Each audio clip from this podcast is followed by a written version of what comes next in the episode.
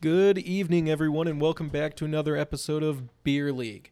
So, we are continuing Music Month. This is going to be a little weird because Music Month was supposed to roll up straight into Coachella, but because of thanks to the good old fashioned coronavirus, uh, Coachella is pushed back till October. So, Music Month is about to be extended uh, indefinitely. Let's go. Because we got this shit going up. We had all this stuff planned to do at Coachella too, so we we gotta fill a lot of months.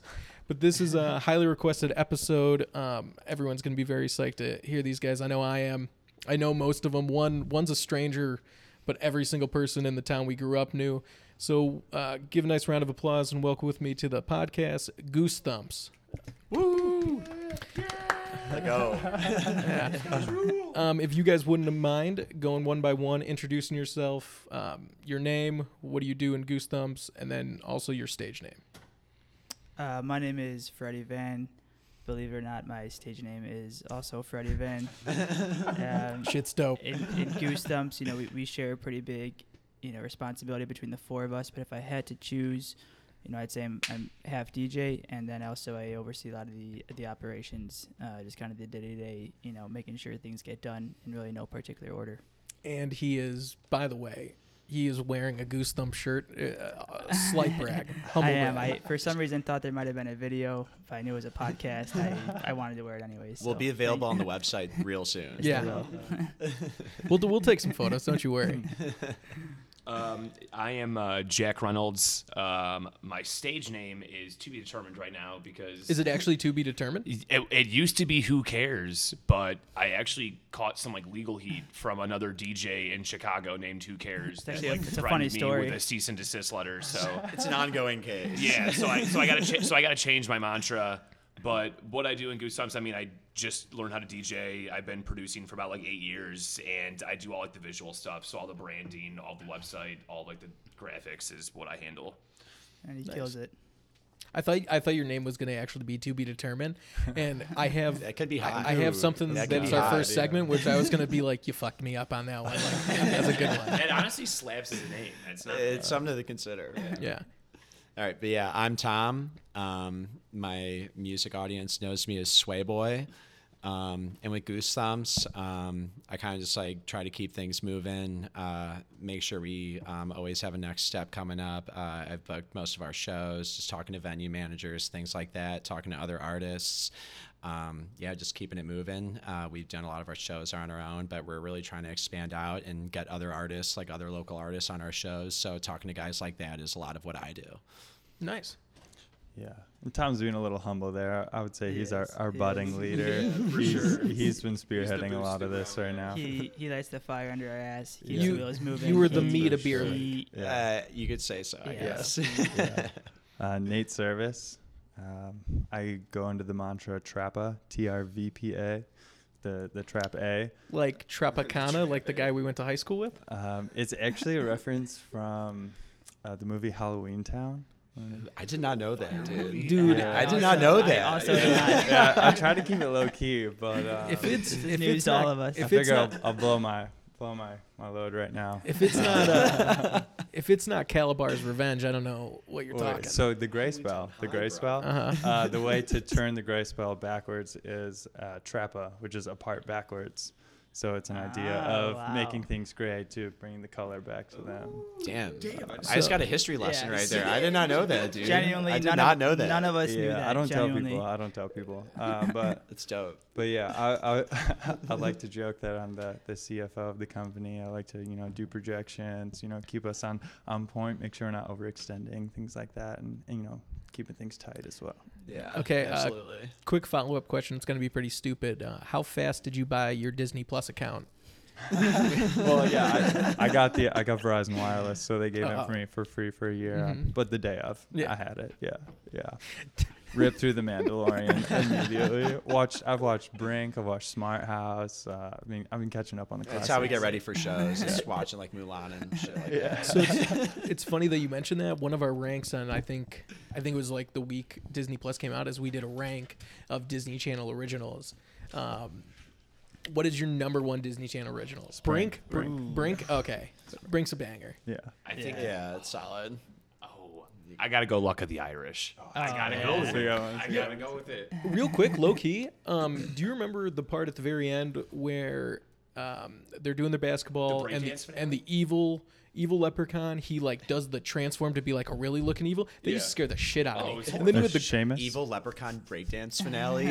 I need to watch this. It this. was an Irish dance finale. He ended up breakdancing on the court. But yeah, the face was crazy. Dude, Dude, some of the Disney Channel movies back in the day. Oh yeah, some of the Disney Channel movies back in the day. Did you remember like Don't Look Under the Bed?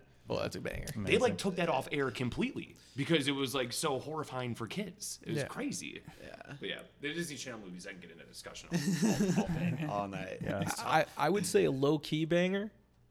Eddie's Million Dollar Cook Off. Oh, Really good. one, Really good. it is. Love. Um, also love Alley Cat Strike. Oh, Alley yeah. Cat and Strike, Johnny yeah, yeah. Tsunami, instant Yeah. classic. Love it. Ah. That was the board. Classic. that was the only thing I've ever watched on Disney Plus. What was the one Yeah. with Frankie Muniz and it was like a go kart movie? Yes, That was It was, gas. it was the movie where Catch it that was- kid. Catch that kid. No, it was, That the was called like Lane boxcar 13 or racer. something. Miracle in Lane 8 Miracle in something? Lane 8, something like Uh, that. that's- Yeah. Say big fat liar. yeah, that's, that's actually what I was thinking. Another fire cinematic production. Great film. Um, I'm just noticing on here. Let's try to talk one at a time. I didn't realize how much this would overlap, but let's let's, let's try. For sure. For sure. Um, but no, Disney Disney brings out everything. When you- Yeah. everyone's got to get gassed. Um, okay, so uh, this actually is going to go in perfectly to the first thing that I wanted to bring up is, um, I love. I, I talked with this with Eastmain. Um, I'm I'm always so intrigued of how people get their names. It's um so a little backstory about us. Um, we've never actually talked about it on an air, but Beer League is a podcast that basically I've wanted to start before I even did my very first podcast, and I always thought it would be really funny to do like a beer. So it's like you know, a beer league is like um a rec league Yeah. or something Yeah, that you don't. right. You're Yeah, not really shit. taking it too seriously. You're not experts at it. So I wanted to do that from like an entertainment standpoint, where it's like I'm not an expert, but I'm gonna give my opinion on anything and everything. it's Yeah. like yeah. Yeah. I'm sick of watching like first take and stuff, and people are like, "Oh, I'm a genius." It's like Stephen A. Smith, you know. He's just like my good personal friend Kobe Bryant said that like I can do the alphabet backwards, and it's like, what the fuck does that have to do with anything? All right, buddy. So um, I'm I'm interested. Um, how why Goose Thumps? I love the name by the way. Big and and big props to whoever did your fucking logo. Big props because we are making our logo. We have our beer league logo, but we for the website, um, we're doing that logo. And uh, first couple of designs, I'm not gonna lie, Yeah, you got to go through a few, man. no está bien. So how'd you guys come up with Goose it's- Thumbs? You It know, takes I'll a- let I'll let Jack take the lead, but it is difficult. I mean, to your point of you know finding the perfect logo because you want something to express you know yourselves as individuals, your you know express your ideas as a company, you know as a collection of people who share a similar value, and it's like how do we pinpoint that on a on a simple logo or you know company name? Uh, you know, Jack Jack was uh, one of the main legs behind that, so I'll let him take it away. Yeah, well, I guess like Goosebump's kind of like the name in general came from like our first show. So like our first show was around Halloween time or the weekend of Halloween. Last October. And so we were just thinking like, what's it like? How can we brand this towards Halloween? Like our first like kind of Kickstarter show. Um, I lowered it. Sorry. nice, nice. No, you were good. And uh, so we were thinking just like thinking kind of scary vibes, and Goose Thumps was perfect because we were thinking like Goosebumps, but we're banging thumping beats, so let's go with that. Um, and the name just kind of like rung with all of us. Like all of us were like, "Yo, this name is kind of sick," and like Got good reviews. Like It- everyone said it was really catchy. yeah, stuff and like it, that. and honestly, like they got a goose and a little like speaker emoji, which helps a shit ton with like branding and just getting your shit out. So like it kind of like stuck and like goose goosebumps already is in everyone's mouths. So like it was just an easy catch on. But what we had to do was just kind of change like the vibe and logo from like Halloween to like more fitting of like what we're trying to do. So our original logo was like a little go- like a ghost guy because we were just throwing a Halloween party. Mm-hmm. But now it was like we're kind of starting to get serious about it. So like we needed to have like kind of a more serious tone, but also convey like what we're trying to do. Yeah. So it's a little silly, but also like a little bit clean. So like it kind of like hit, hits both those Yeah, sides. You know what and, I mean? and the the the goose thumps like it's a goose, and like the G, like it, it the shapes go together well. Mm-hmm. That's part of the reason we came. Yeah, our, our too. first uh, our first flyer that we designed or that Jack designed as well was was the Goosebumps book cover with uh, four characters from it, and they put all our heads on it. It was It's really funny. It was. But- we didn't end up going with it. We decided to go away from it, It but it was. was- It was, really, funny. We It's lit- I literally just photoshopped like four pictures of our heads on like an old Goose Thumbs cover. It'll be a and it was- hilarious artifact Yeah. in the future. yeah, but really, it, like the the new logo was just trying to think of like how can we come off of like showing the music we want to play without being too just like on the nose and like standard of like oh just like gross looking kind of like super dubsteppy logos. We kind of wanted to like connect kind of more towards like people like us, but also people that like that music. So we kind of gave it like a little bit of a stank face, as you can tell. Right. Um, That's why I- he's He's, kinda a, he's a little angry. He's making Yeah. that bass He's a little face, you know. Mm-hmm. So I wish you guys could see my shirt right now, but you Yeah. We'll uh, we'll we'll They'll- take they'll a, we'll take a picture to put up on the website and the Instagram. absolutely. He's definitely hearing some dope ass song. Yeah, Like, he's- yeah. there's something definitely nasty, mean. something gross. But yeah, really, the name just kind of came from our first party, and then like we just kind of rolled with it because it sounded great. It, we, it, it, it was catchy, so we just we just kept up with it. yeah. Yeah. It's like one of those things, you know, when you got four minds involved, it's like, okay, you know, two of us like it, three of us like it, but we heard Goose Thumps and it was like, you know, but pretty bang, it's done. You know, all of us are like done. That's that's it. That's what we're going for. That's you know, that's what that's what that's what it's perfect. You know? Yeah. hmm Couldn't even tell you who came up with the name too. Literally have no idea. like I, I, I had no idea who was the first person to pitch it out. But the second I heard it, it was just like, let's go. I think it was you. Was it?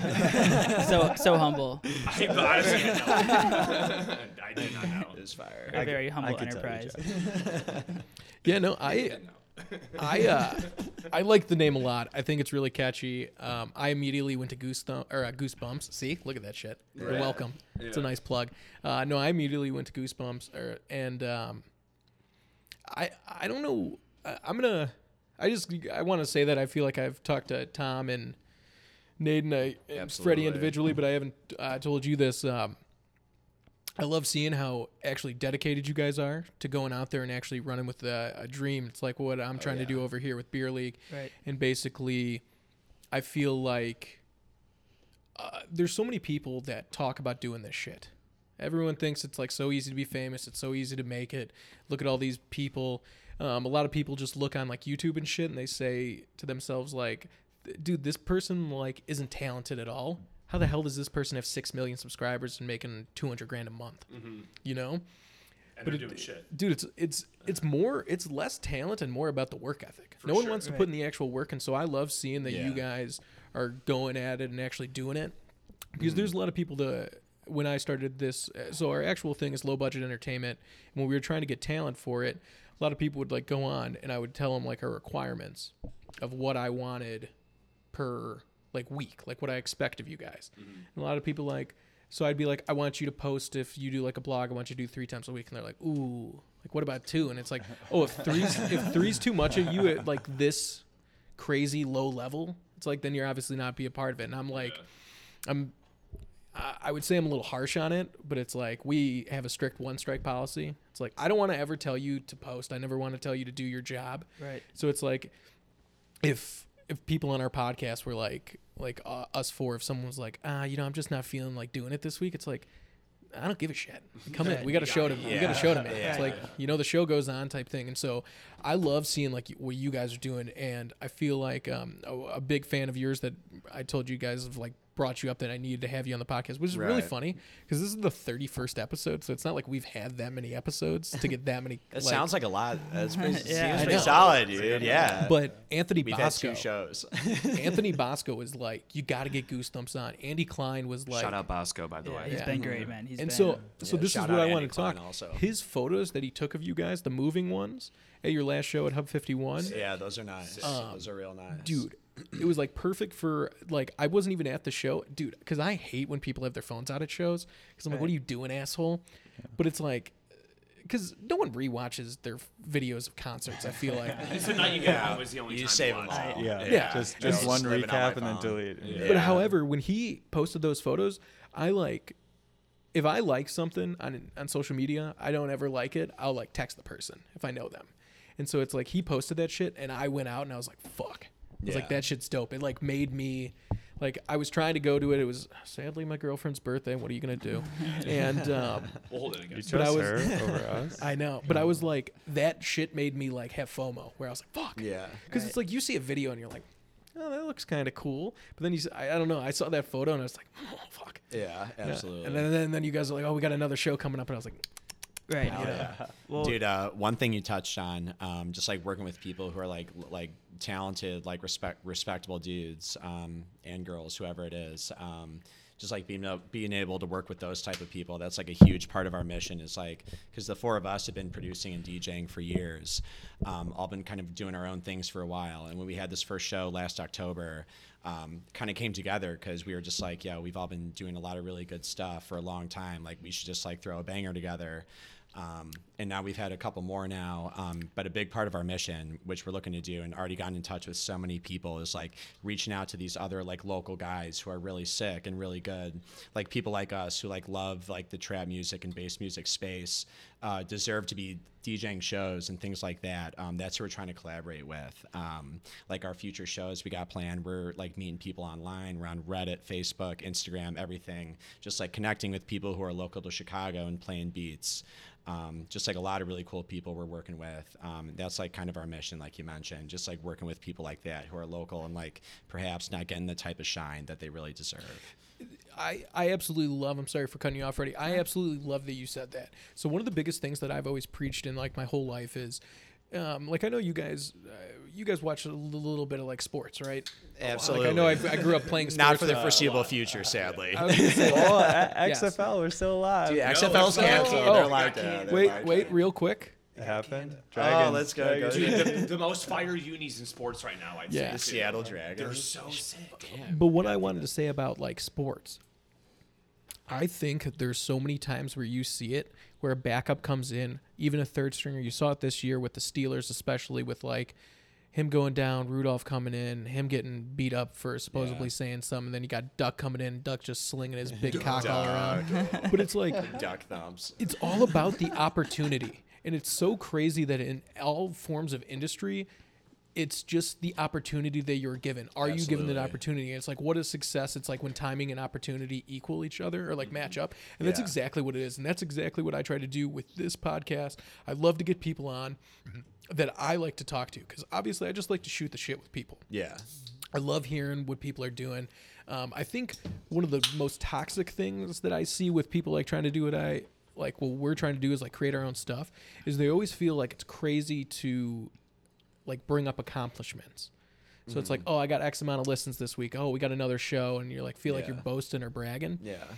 My thing, it's like, uh, if if you're my friend and I come to you and I was like, like I remember this in college, we had one of our buddies get a job, and you know it's like senior years, everyone's trying to freak out and like get their job, and he was saying, um, he like got a job but didn't tell anyone for two weeks, and then we like we finally like he he got his contract in the mail. I was like, oh, congratulations. I was like, when did you like find out? He's like, oh, a couple weeks ago. I was like, why didn't you tell us? Yeah. He's like, oh well, he's like, I didn't want anyone to get like jealous or anything. I was like, dude, we're your buddies. Yeah. I think there's a lot of pressure just to be humble about everything right now, which is which is good a lot of the time, but it can make it can make you easy to be like you know clamped up. Well, it's Right, hard both ways because uh, you know some people want to see you fail. And, Yeah, you yeah, know they want to hear that you you know didn't sell tickets or or it went poorly. But then Yeah, you know most of the people around you would be like, "Yo, you you know you sold out last week. That's amazing." Yeah. Dude, the, the first thing I get when I tell people I have a podcast, like, you know how many podcasts are out there? I'm like, who gives a shit? yeah. I do this Not just Tommy There's Google. never too many. It's the same Right. thing with music, dude. There's never gonna be. You're never gonna have like, oh, like I've I have all the music or podcasts I want now. I don't want any more. Like that's not a thing. No. Like it's an infinite space, both of them. So yeah, so before we go on, I just wanted to say like I love what you guys are doing. Um, I I would hope that I could make it to a show next time. I just really wanted to give you guys props. I, I feel like on the last two episodes I've been kissing the guest's ass, but I don't know, dude. I just I just love seeing people actually go for it. It's like I just yeah, I like that you guys are actually putting in the work because I'm so sick of people that don't do anything and then I, they come to me and they're like, oh man, this uh, you know it's just not working out. It's like. Did you print out a flyer? Did you make a logo? Yeah. Did you post Did on you social media? Did you do anything? it. Like if you just did yeah. one YouTube video and posted it out there, and then you only got hundred views, dude, that's on you. Yeah. Yeah. You know? What, what, what's super helpful about that too, with like all four of us, and we kind of like touched on earlier, is like we all just play a different role. So it's like it's really nice and like easy when like stuff comes in like that, where it's like, oh, Yeah. oh, we need to like figure out where our next show is going to be. We need a flyer. We need to figure out like how many people are going to come. It's like, oh, we got Tom working on the people to talk to. We've got me working on like the flyer and like these two figuring out like money wise and how many tickets we have to sell. So like everyone has their own role. So like no one, I feel like, at least recently, has felt like too overwhelmed. Right. So like they like this stuff happens Yeah. pretty quick. So it's like all right, everyone's on their own shit, and like we get it accomplished just like because we all have our own different skill sets, which is like super awesome to like look back and like just look at from a bird's eye view. Just like damn, it's really lucky that like all four of us like happen to just have like these four different skills that we're really good at. Like I feel like that's like that is I think it's something that I think we have never really, really thought about. Like damn, that's like a luck of a draw. Yeah. Like in that way, like. It's- it's just crazy. Yeah. Yeah, I mean it's a unique point. I mean we all grew up together, but you know to have the synergy that we do, uh, the decision making, just being on the same page, things like that. You know, whereas it's it, it may seem difficult to others to have four heads involved. Like for us, we almost feel like it's an advantage. You know, we we have four different perspectives from like-minded individuals that have known each other for a while. I mean, it's not like Right. it's not like two v two like battle royale. Like let's do this show or that show. It's like you know we are very much on the same page and, and know where we want to be. You know, bring this. You know. I keep calling it a Yeah. company, which we I mean it, well, it's it's like from, becoming one. it's like know, from it like is- getting I- stuff done. Sorry, um, like getting shit done, but also like when it comes down to like decision making, like like it's tough to like make a tough call like just by yourself with one of your other buddies. Like with four of us, like all to like respectfully debate and like give our ideas. Yeah. Like Yeah, it's it's super productive. You're Right. very copacetic. You Yeah, know, it's like totally. okay, I believe this and I want this, but at the same time, you know, if you guys Yeah. vote me out, or you know, if it's two v two, Like then ten dollar. Ev- ev- everyone's going won a debate, and everyone's with lost a that. debate. Yeah. Like it's just And at Dude- the same time, uh, like I had a crazy busy week rolling up to our last show, and they were all just going crazy in the group text, like you know, like, we gotta get this Nate." down, we gotta get this down. No, that's Yeah, great though. It's literally great though because we because we can trade off. You know, if someone's not that busy, then they, you know they can take on a little bit more responsibility. We're all like you know willing to work as a team and Right. and- Absolutely. and build. I think the best thing you can have in any team setting, from sports to doing entertainment to doing anything in the workplace or anything, is you got to be able to put your ego aside when you think you're right, but you're just getting outvoted. And it's like it's so easy to get petty and just be like, for example, um, I've had people when I was doing my first podcast like, "Oh, your podcasts are too long. We need to shorten it." And it's like I I hate the idea of shortening a podcast Yeah. because it's like I want this to be like free flowing conversations, but it's like I got outvoted. And so it's like Yeah. instead of being like a little like brat and like since it's like I sit in front of the computer, people could be like, "Oh, what time are we at?" We could be at 50 minutes, and I'm like, "Oh, we're at like 25." Like, don't worry about yeah, it. yeah. So I think that's a hard thing. I think also a hard thing is um, getting people to just not be fucking yes men. Yeah. It's so annoying Yeah. when I bring up an idea or like a logo or a sketch or like anything, and everyone's just like, "Yeah, totally." It's like, fuck that. Right. Like, Yeah. dude, I'm not a fucking genius. I'm not, you know, like Mike It's Myers. easy to I'm get not- like hype and say yes to every decision. you know, you really you gotta break it down. whether it be in these groups, you know, you're a podcaster, you know, ours, uh, you know, there's there's a respectful way to voice what you think, and if you whether you disagree or you do agree, there's a way to go about it where it's professional. Although you know we've known each other for years and years, you know, you don't just shoot someone's idea down. You say, well, you know, that's you got a good idea here, but this is what I would think different, and you kind of just build off each other like that. You know what I mean? Like. You can't just be so closed-minded and ignorant because Yeah. that's not how you know a- any any group of individuals are going to grow together. I think you also get a lot better at it too. You just get better at like being told no and like being told like you know understanding that there are better ideas out there. Like it's just it, it gets easier over mm. time. I Yeah, think. and from from our experience, you know, even if someone throws out a great idea, we're always just workshopping a few more. Yeah. It's like, okay, let's think about all. Yeah, don't just jump on the first option. It's like an we infinite always- pros and cons list. Yeah, so then of yeah, any like any simple like any simple decision is like, all right, what is the good and bad thing about this? You know, Yeah. like anything is gonna be just like. It, like like our, even like our t-shirts that Fred's wearing right now like that was like I remember like one of our biggest things was Whole like day, a how like literally what is our t-shirt going to look like and Yeah. we literally only have one logo and it was like the biggest conversation Yeah. And it just ended up being like Yeah. all right th- like we we just figured out like everyone kind of had their own feeling and everyone was like i see both sides and we just met in the middle and it was Mm-hmm. like honestly all of our like tough decisions has been pretty met with like pretty gracefully i'd say at this point which Absolutely. is awesome which Yeah. is yeah And that was that was sorry, Joe. to No, no, interrupt you. keep that, going. that was the fun challenge of coming out the first show. 'cause, you know, we our first show was on Halloween, so you know we we sold out the show, and you know the questions we asked ourselves is how many people were there for Halloween and how many people were there because they you know appreciate the vision that we have or, or share the vision that we have. And then when we had our last show uh, about a week ago, um, you know, and we sold out again, um, and we also produced manufactured shirts. And you know, we sold out all shirts besides three in about a week span. It's like okay, so it, it wasn't because of Halloween, but it was because not only our friends, but you know, other individuals we've connected through in Chicago do Right. appreciate what we're doing, and like that to us so far has been the most enjoyable part because it's it's not bugging your friends to buy a ticket. You know, we, we're not pressuring them. We're not, you know, we we love them there, but we also are even more so trying to connect with, like I like I mentioned a few times, you know, those that actually want to be there, not because they feel liable to. dude okay so that's insane that you said that like this is this is gonna go on a like little tangent but like i love that you said that because there's something that i've never known i think when you like grow up is like not having to ask someone to do something and they do it anyways because they like genuinely love you and they mm-hmm. genuinely support you is like the craziest thing and it feels so Yeah. much better Right, than you will like oh, ever know 100%. until it happens Dude, when you're when you're working on something that you actually care about and are passionate about, it it's just really incredible the amount of work you're down to put in. Like it doesn't matter if you're working till two a.m. Like if you care about it, it's it it, it really doesn't feel like work. And all four of us have put in hours and hours and hours into this, and and you know, everyone always says just do what you love, do what you love, like don't do it for the money, and like Yeah. yeah, everyone says that, but you still get a full time job that most people hate. And this, you know, we're doing obviously like on the side for now, and and it is truly enjoyable, and like it doesn't, it truly doesn't feel like work. Like it is, Yeah, it has it's been more of a creative incredible. It's just been Yeah. incredible so far, you know, and you know we've been doing this for about eight months, and uh, it's just it's it's awesome to be here. You know, reached out to us.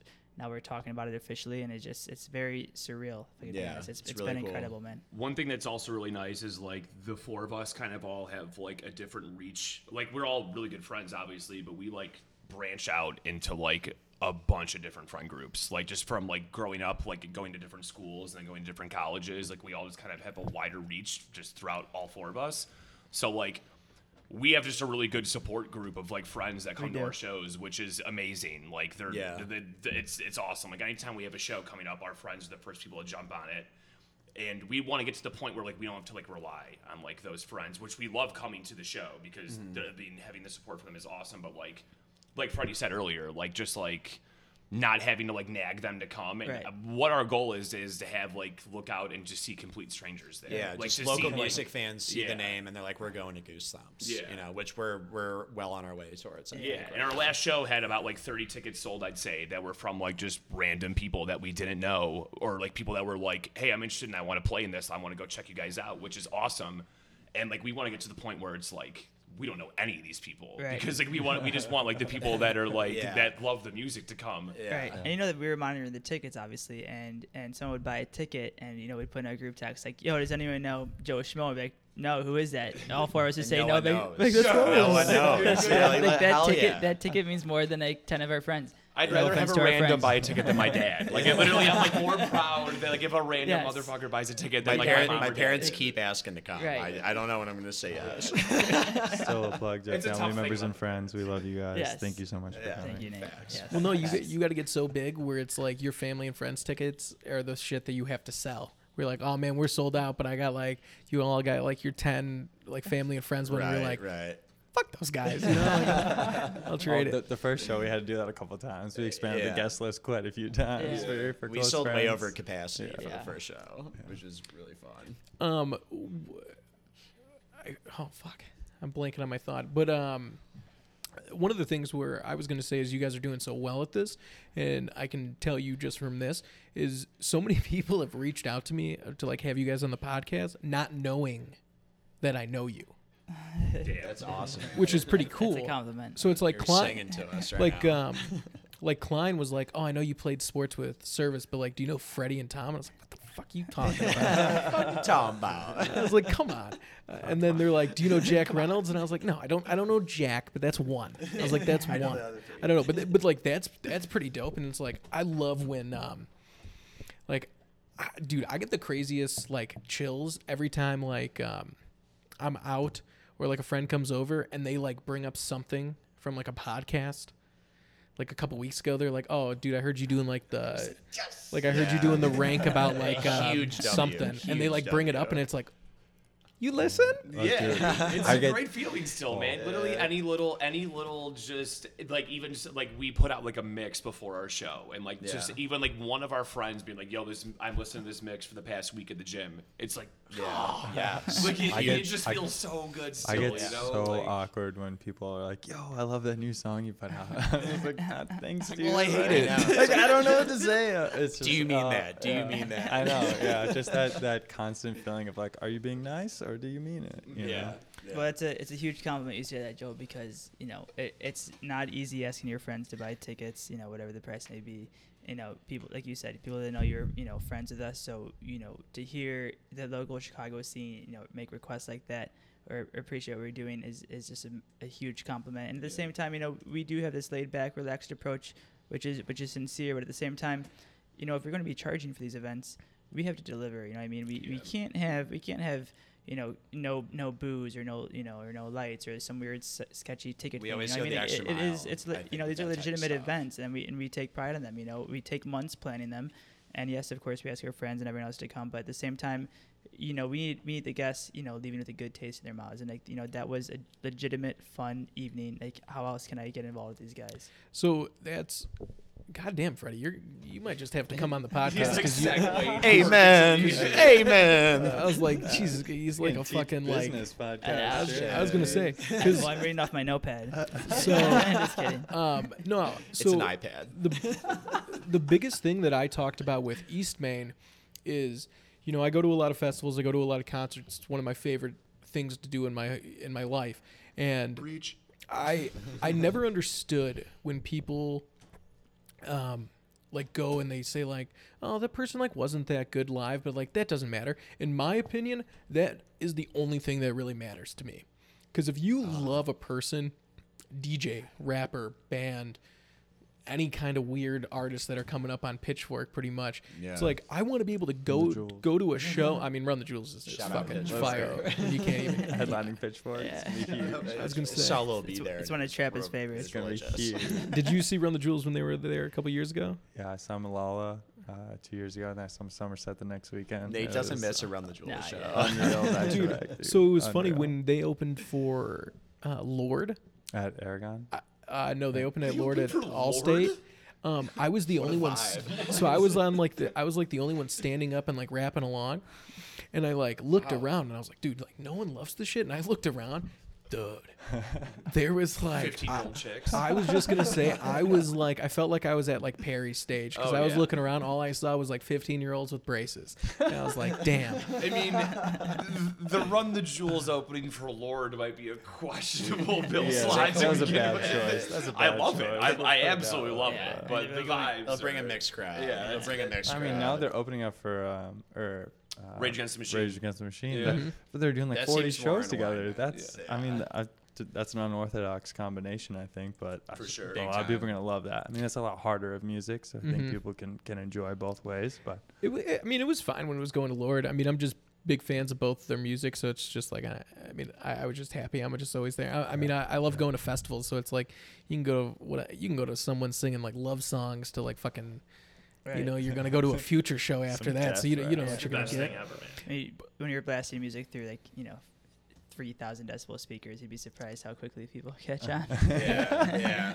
but agreed.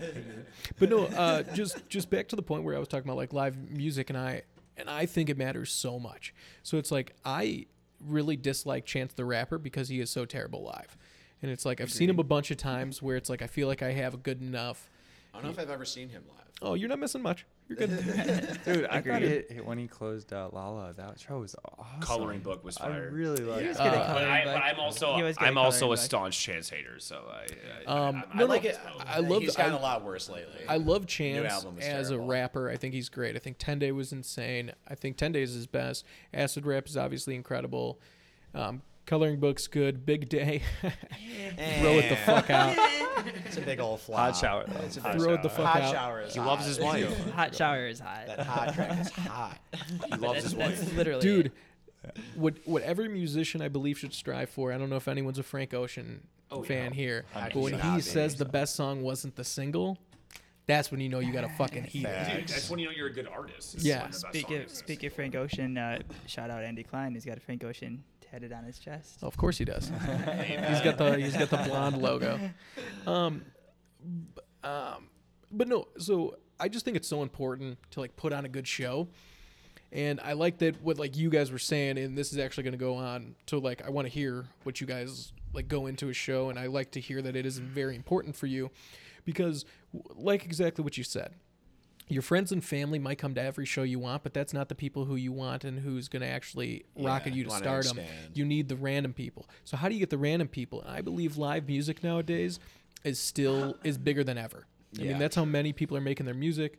And I think that it's so important to make a good live show. There's so many times where I've gone to a festival, it's like one o'clock in the afternoon, and I'll have like a buddy tap me on the shoulder and be like, hey, we should go check out this person. I was like, I don't know who the fuck they are. Right. And I walk up there and I'm just like, ooh, Yeah, It's the best yeah. feeling, right? like that shit was Yeah. dope and then you Yeah. go you go back to your like campsite and you're like you're like downloading on spotify you're like Yeah. you're like googling up and you're like Yeah. and then the next day you're like a number one fan you're like dude you see like uh kevin abstract of Yeah. brockhampton he did a he did an album like You four see you years just ago missed him in town too. Yeah. Literally Yeah. every time you become just a fan, they I- just played. I think I think it, I think it's super time. I think it's super important to have a, a digital and online presence like it for sure is but I think it's also easy to leave it at that so I think bringing in the live local aspect like that's how you're going to expand and that's how you're going to like bring in like consistent fans. Like you know the, like these guys are in Chicago like playing shows every week. Like that's someone you're going to connect with and like you know want to keep going to their to their events and things like that. It sounds stupid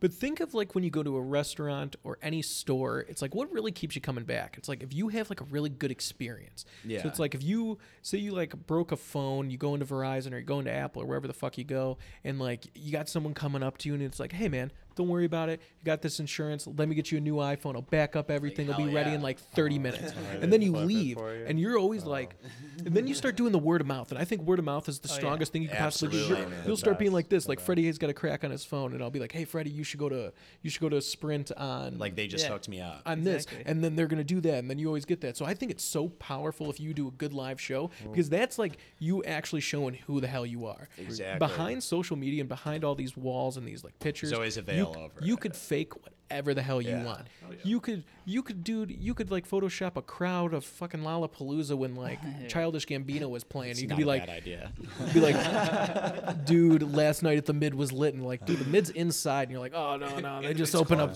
no, I, I, we've already had that a, a little bit. I think uh, you know, friends standing up to their distant friends who we don't know, being like, "Hey, I'm gonna bring three friends," or you know, Yeah. my friend like brought his brother. You know, just just networking, small things like that, where you know, close friends of us already know that you know how much we care, how much we're putting into this, and and are are laying you know their reputation essentially on the line to say, "Hey, this is gonna be a fun show. You should come." yeah I think absolutely an- another thing is we've kind of ju- been juggling between the two all night, but you know we're truly targeting two different segments. You know we're, we're targeting those you know performers and musicians and DJs and producers who don't necessarily have the, the following or the means or the resources to go play a show at Aragon or Concord or Radius, and we are presenting them an opportunity like a very you know mid-sized show where we can bring a, you know a very large crowd.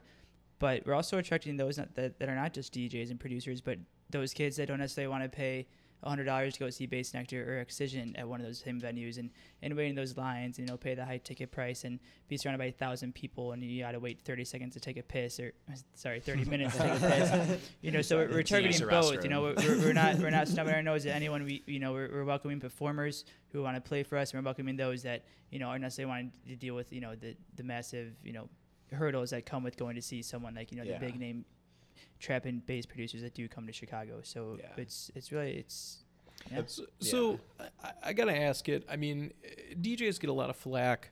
Um, Oh, yeah. producers No as well Oh, for yeah. live performances. They get a lot of shit. You know, they're not doing anything up there. Um, and like I know that's not true. And but what I want to ask you guys, it's because I've never performed. You know, I Mm. fucking record my house. You know, this is the biggest Beautiful, by the way. audience. uh, this is the biggest audience I've ever had. Um, so it's like, what are you guys trying to do? Like, what what is your mindset for going into these things to try to either kill that stereotype, you know, spin it a little bit, or at least try to give, uh, you know, more unique spin on like your shows? Like, what do you like? What are you guys trying to accomplish with that? And what do Right. you, you know? For sure. So I think like one of the first things is that, especially like now with us just starting off, like how we talked about earlier, like kind of how our fan bases are kind of split into two. We have like our really good friends and the people that love just bass music and trap Right. music. So one thing, like we people like DJs get a bad rap because they're just people are like, oh, you're just pressing play up there and It's playing easy to go songs. up there and do nothing. You can do that if. But the thing, like the, the what people don't know is that like we were over at Freddie's place like two or three times a week for like two months before the show, like playing out our sets in full and like and just re- and like just fitting every piece of the puzzle. And like the hard part about the not the hard part, but the fun part about it is really trying to find the music that we want to play to people, but also music that people can vibe with, and people that like might not be super into bass music that are like our friends that are just coming for now, mm-hmm. is trying to find that middle ground into how we can get them more like their their minds open up to like more kind of like experimental music like yeah, that, yeah. Um, And, uh, which is the toughest part. a few days before the show, I know me and Fred were both agreeing, like, man, like I really don't like my set. Like I don't know if people are gonna like it. And just because we were like we cared so much, you know, we wanted it to be perfect, and you know, everyone was like, okay, yeah, you're doing great. Like the transitions are clean, the songs are good. You just gotta, you know, be a little bit more confident. It's gonna be great. And Yeah. you know, Right. it did turn out and, that way. and and to be clear, I'm sure people are listening thinking like, you know, oh, these guys like practice or set ahead of time. You know, the thing I understand is, you know, we're, we're trying to share the pie, whether it be us four, you know, or other outside performers that we're bringing on in the next couple of shows. We'll get into later. But we got 45 minutes to make an impression. You know what I mean? Yeah. So if you're gonna sit here and say, oh, I'm gonna play on the fly, you know, we do not. Let me be clear, we do not pre-record from one performer to another, whether it's a DJ or a rapper or Yeah. guitar player to stand up there and pretend is like truly i just i can't wrap my head around it and i can't believe the people that do. And it it just you, you can just tell you know you can just tell you know Yeah. if they're not really into it you know and th- that's not the case here. Of course we get something prepared because like I, like I mentioned you know we it's not a one it's not like a two hour set where yeah you got to go on the fly for a bit. It's you know you got 45 minutes to make an impression. You know we each got we each got our own style and you know uh, like we will get into later you know you know we're- want everyone to have a, you know a little piece of the pie so So, uh, do you guys know a producer Kaytranada by any chance? March 16, I'll be there. yeah. Okay. So, Or May 16. for I'm sorry. May for anyone that for anyone that shits on live performances when it comes from, you know, a producer or a DJ, he is a really good example that I would say because I saw him. Holy shit! I, I don't even know how old I was. I think I was like He's super talented. I think I was like twenty. Yeah. I, I couldn't even tell you. I remember because Spin around. uh, one of my buddies was just like, "Hey, you got to go check out this guy. He like makes uh, a lot of beats. He like works with a lot of hip hop people." And I was like, "Sure." And I remember seeing his set and being like, "A lot of lulls, yeah. a lot of like, yeah, a lot of like loud, like loud weird noises." And then I saw him last year at Coachella. And like I, I do love him, and so I was like I definitely want to check him out again. And like honestly, he was up against Ariana Grande, who I could give two shits about. Yeah. And so I went and saw him again, and dude, you could just tell. Like, mm. th- this isn't just like. I mean, You he could have easily just been living off his name and living off his albums and keep playing shitty know, sets. he's but putting no, his dude, all he into it. he you could tell that he's definitely practiced it, Yeah. gotten help or something because his last set was impeccable. Transitions were flawless. You know, he you could tell that like I think what a lot of people don't realize is I think when it comes from a DJ set or producer set is you get this overall. Um, I'm gonna say this a lot in the next couple of sentences, but like you get this like vibe of it. Yes. You get it, and I feel like it's almost like a symphony where it's like you plan on your opener. It's just like any band, any Yeah. rapper ever. You have your opener, your middle. It's like a movie. there's it's a like you got your crescendo you're opener, you're, going hit, up, you're going sure. down. You got to lead them, and then you go back up. It's like Yeah. You're trying to tell a story as Yeah. you go. along. Exactly. And so I, I just I just think a lot of people don't see that, and I don't blame them if I'm being honest. Yeah. Because it's very easy to see like a Steve Aoki, Yeah. who is never behind the turntables, where you're just like, Yeah. What what the fuck is this guy doing? Just party. Also, did this guy buy the whole Jewel Osco cake section? Because how many fucking cakes does he have? You know. I remember when we saw him, he brought out a fifth cake. And I He's literally was like, man. "Who the hell? Who the hell's got five? I'm like, I'm like, you. So you got to think of that. He went to the store. He had four. They looked at each other. We need and, one more. and We this is like needed happened. one This is like happened before. Where he's like, I non-cork told you. If- we ran out last time. We ran out last time. I really wanted that fifth one. You better give me that fifth one. And the guy's there like, I'll buy the fifth one. And then you know after that show, he's like, I told you we could have got the sixth one. So um, that's fun. So um, Uh, what do you, what do you guys think about it as well? Like, um, what do you what do you guys? Oh, sorry. So it's like a you know a band. Uh, fuck. Uh, Purity Ring. Yeah. Yeah, Oh my yeah, God. I've seen it. we've seen They're them a coming lot. back, too. Yeah, Purity Ring. They're just coming back, I believe. I love Very Purity Ring. sad. Yeah. So Super so it's like um the guy that makes the beats. How he came up with like the crystal drums, like the beat pad. Yeah. Is he basically said he's like a lot of people they go to these shows and they don't want to see people just behind a turntable. They would because they don't believe they're doing anything. Yeah. So I wanted to make these beat pads so it proves that I'm actually doing something. And I thought that that was a genius, yeah. genius Yeah, idea of way to flip the script. Totally, it absolutely is, and with like the music that he's making, and specifically like Purity Ring, like it fits perfectly with like the stuff that we're mostly kind of banging out, which is like kind of just more like 140 to 120 BPM range, like bass mm-hmm. music. Re- To be like, I love the live, like I love going to see live music, and I my music taste is as wide as any palette, minus like country. Like I'll listen to literally anything besides country music, and, Facts. and not even like I'm not even talking like I'll IT. listen to like Johnny Cash, but I won't listen to like Stadium Country. Like that's anything else besides that I'll listen to, and kind of forgot where I was going with this. But what so like with live music, when you kind of set yourself, like DJs kind of get like a bad rep because everyone's like, well, what are you doing behind there? Yeah. But what people don't understand is. And it's a little bit different with us because right now we're playing a lot of other people's music. But you go see a DJ that, like you, you said, Kaytranada yourself. That guy spent two years in a studio by himself making all these beats. And like, how else am I gonna get this out to the world? Besides, because I made this all on a computer. Like, how else am I supposed to show people this music? Like, how what am I supposed to do? And I think with live instruments, when it comes to like electronic music, it's great. But I think there's like kind of like a break. With There's like with people that like deserve that live instrumentation where it comes like GRiZ or you have like a lot of like really insane drum patterns like Purity Ring yourself, like getting those live instruments is key. But with like the stuff that we play, I think a lot of it is just more so about just like telling the story like we said like mm-hmm. earlier. Like Yeah. it's really just making sure your set is moving along and making sure that people aren't full energy the entire time, making sure that there's a little bit of a switch up, making sure that you're hitting different vibes so that like different people are also appreciating everything you're playing. So like live instruments I absolutely love in electronic sets, but I think there's a little bit of like a divide between like when people should be using them and when they shouldn't. And I think like mm. a good DJ is just important as like someone who can perform an electronic music set like on like a drum pad or like with instruments. Like I think they both accomplish the same goal. I guess is what I'm trying to say. Yeah. Mm-hmm. Yeah. Right, Just I mean, it's, setting it's, it in different ways. Yeah. You know, whatever the tool may be. Yeah. it's reaching the audience. You know, Yeah. whether it's you're playing a guitar or you're on, you know, CDJs, it's it's reaching the audience. You know, I. I I don't like people that snub their nose at DJs. It's an Like, art you don't- form yeah, and whatever, It's like, it's like you- yeah. you, have people listening to you for t- two, three hours and blasting music as loud as you can through speakers. Like you, I, yes, I get you are using buttons and knobs primarily, but you hit one wrong button or whatnot. I won't get into the details, but you know, it's the whole Yeah. thing screwed up. And like, if you pause a set or something it's you know, you It's the same level of focus Yes, exactly. required. Whether you're stringing, Yeah. whether you're you know strumming strings or you're you're hitting knobs and buttons, it's it's the same level of focus. we Tom, always joked about like seeing a DJ up on stage and like this like the music stops and like imagine if a DJ was just like, "Yo, I need some help up here.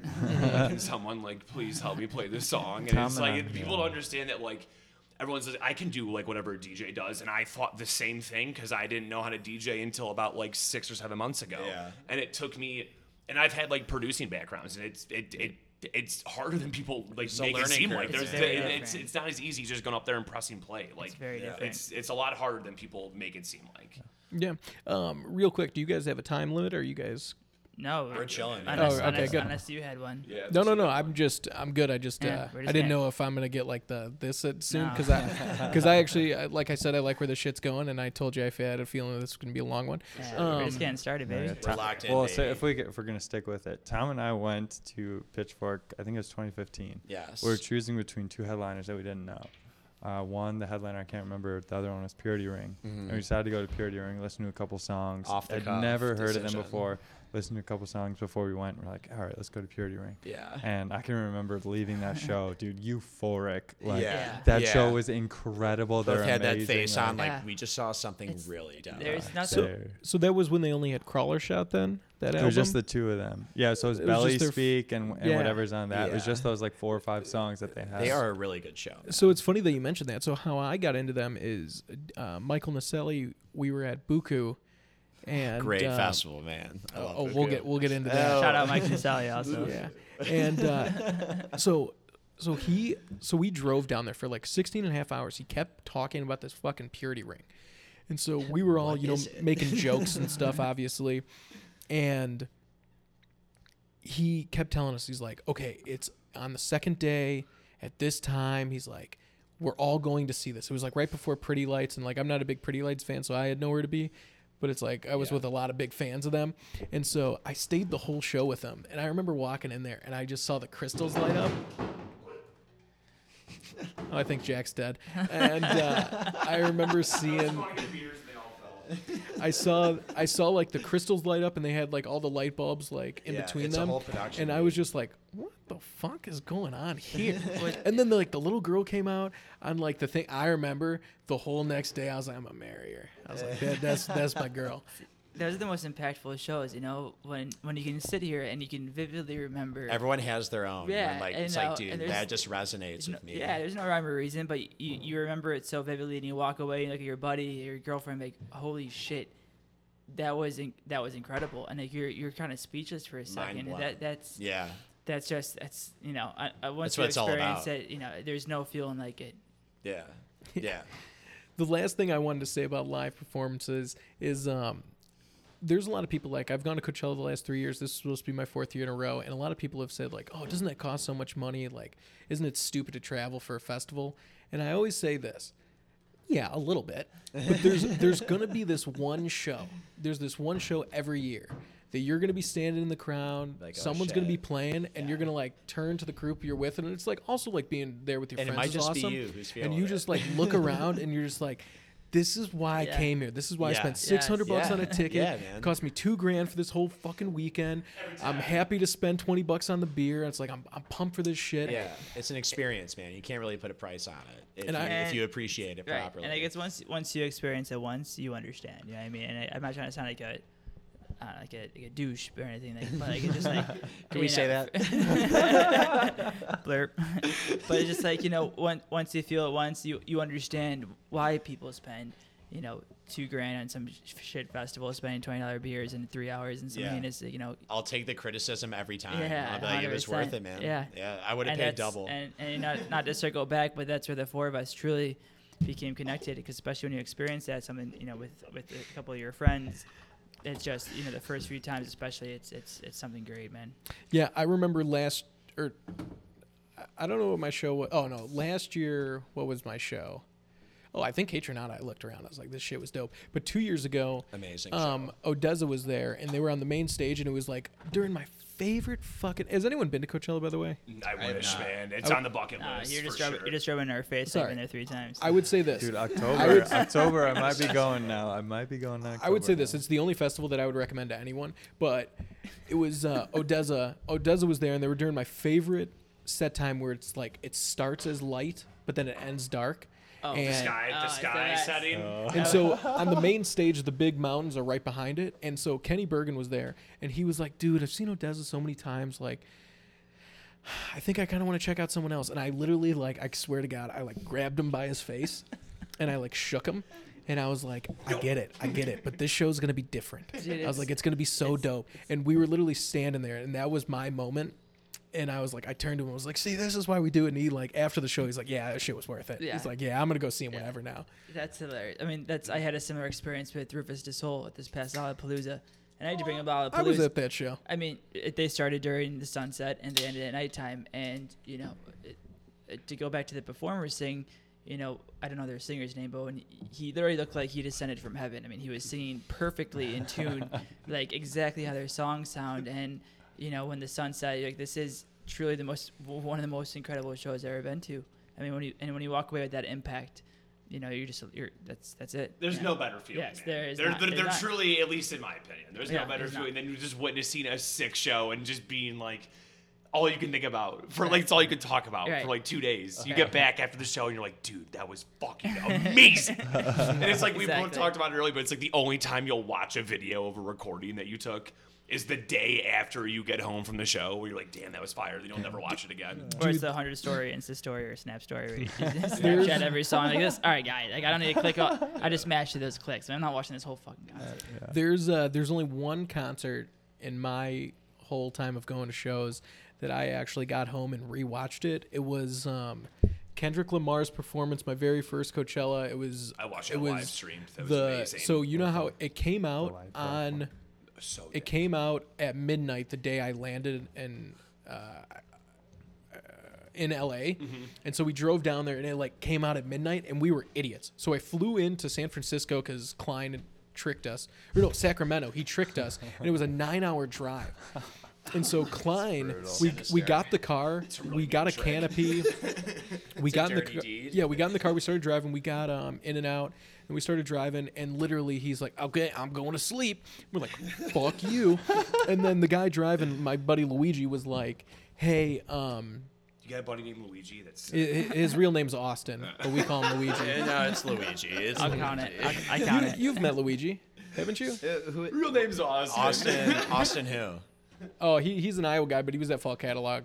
Uh, I may have. But anyways, so Long night. I remember the album came out at midnight, so we waited for midnight, and I remember like listening to it a couple of times, and that was dope. Eh, But like that show, I just remember being like, "This shit is so sick!" Like when he opened up with DNA, and we we went back and we got to Klein's house, and I just remember we looked it up and we found like a, a recorded of the stream and rewatched it.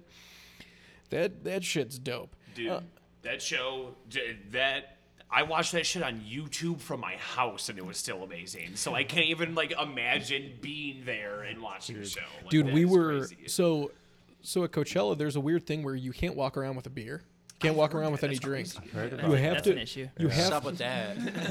you think it seems like they're fine. it's it's not as bad as you think so in so all of the beer gardens are absolutely insane there's like clubs in them and stuff and so our first sunday there was easter so this was supposed to be my second be. easter there. And so we were there at easter and it was me it was just me klein and luigi. And we we spent like four straight hours in the club.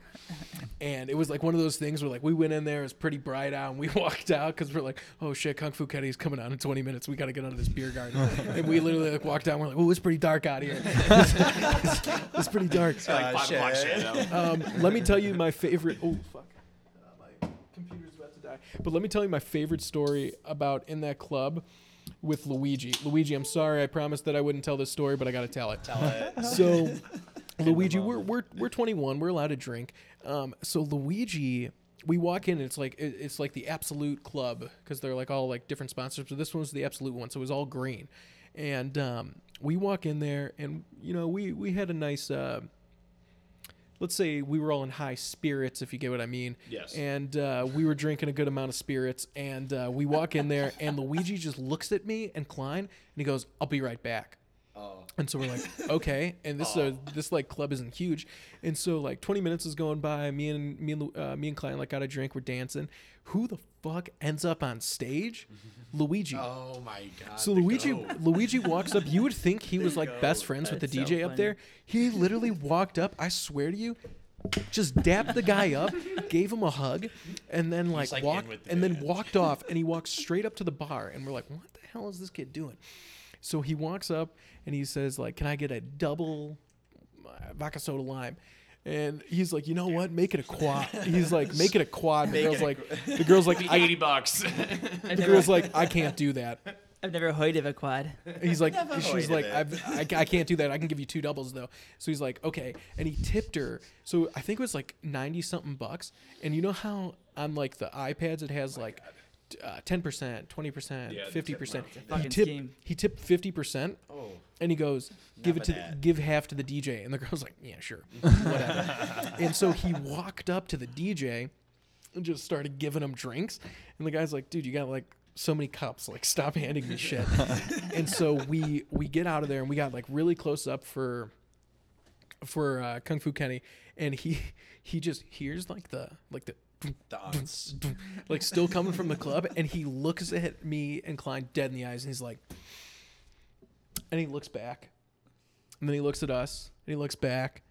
He's like, um, I'm gonna go back in the club. and so, That's our boy right there. and Yeah, so, the show, man. and so I swear to you, he just goes in the club, and all we were waiting for is Kung Fu Kenny the whole time.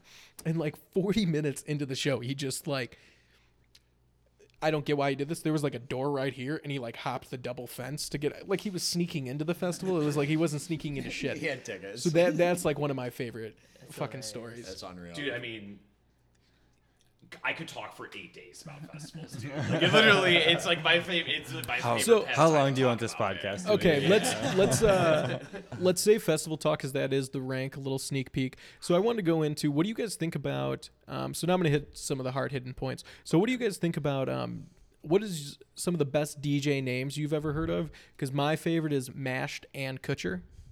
Love that That's a name. good one. That's a The, good the one. play on words ones are really Yeah, nice. Mm-hmm. like like, I mean, the, like like RL Grime. I think like even though he's a RL super Grime, famous, dude, yeah. that name.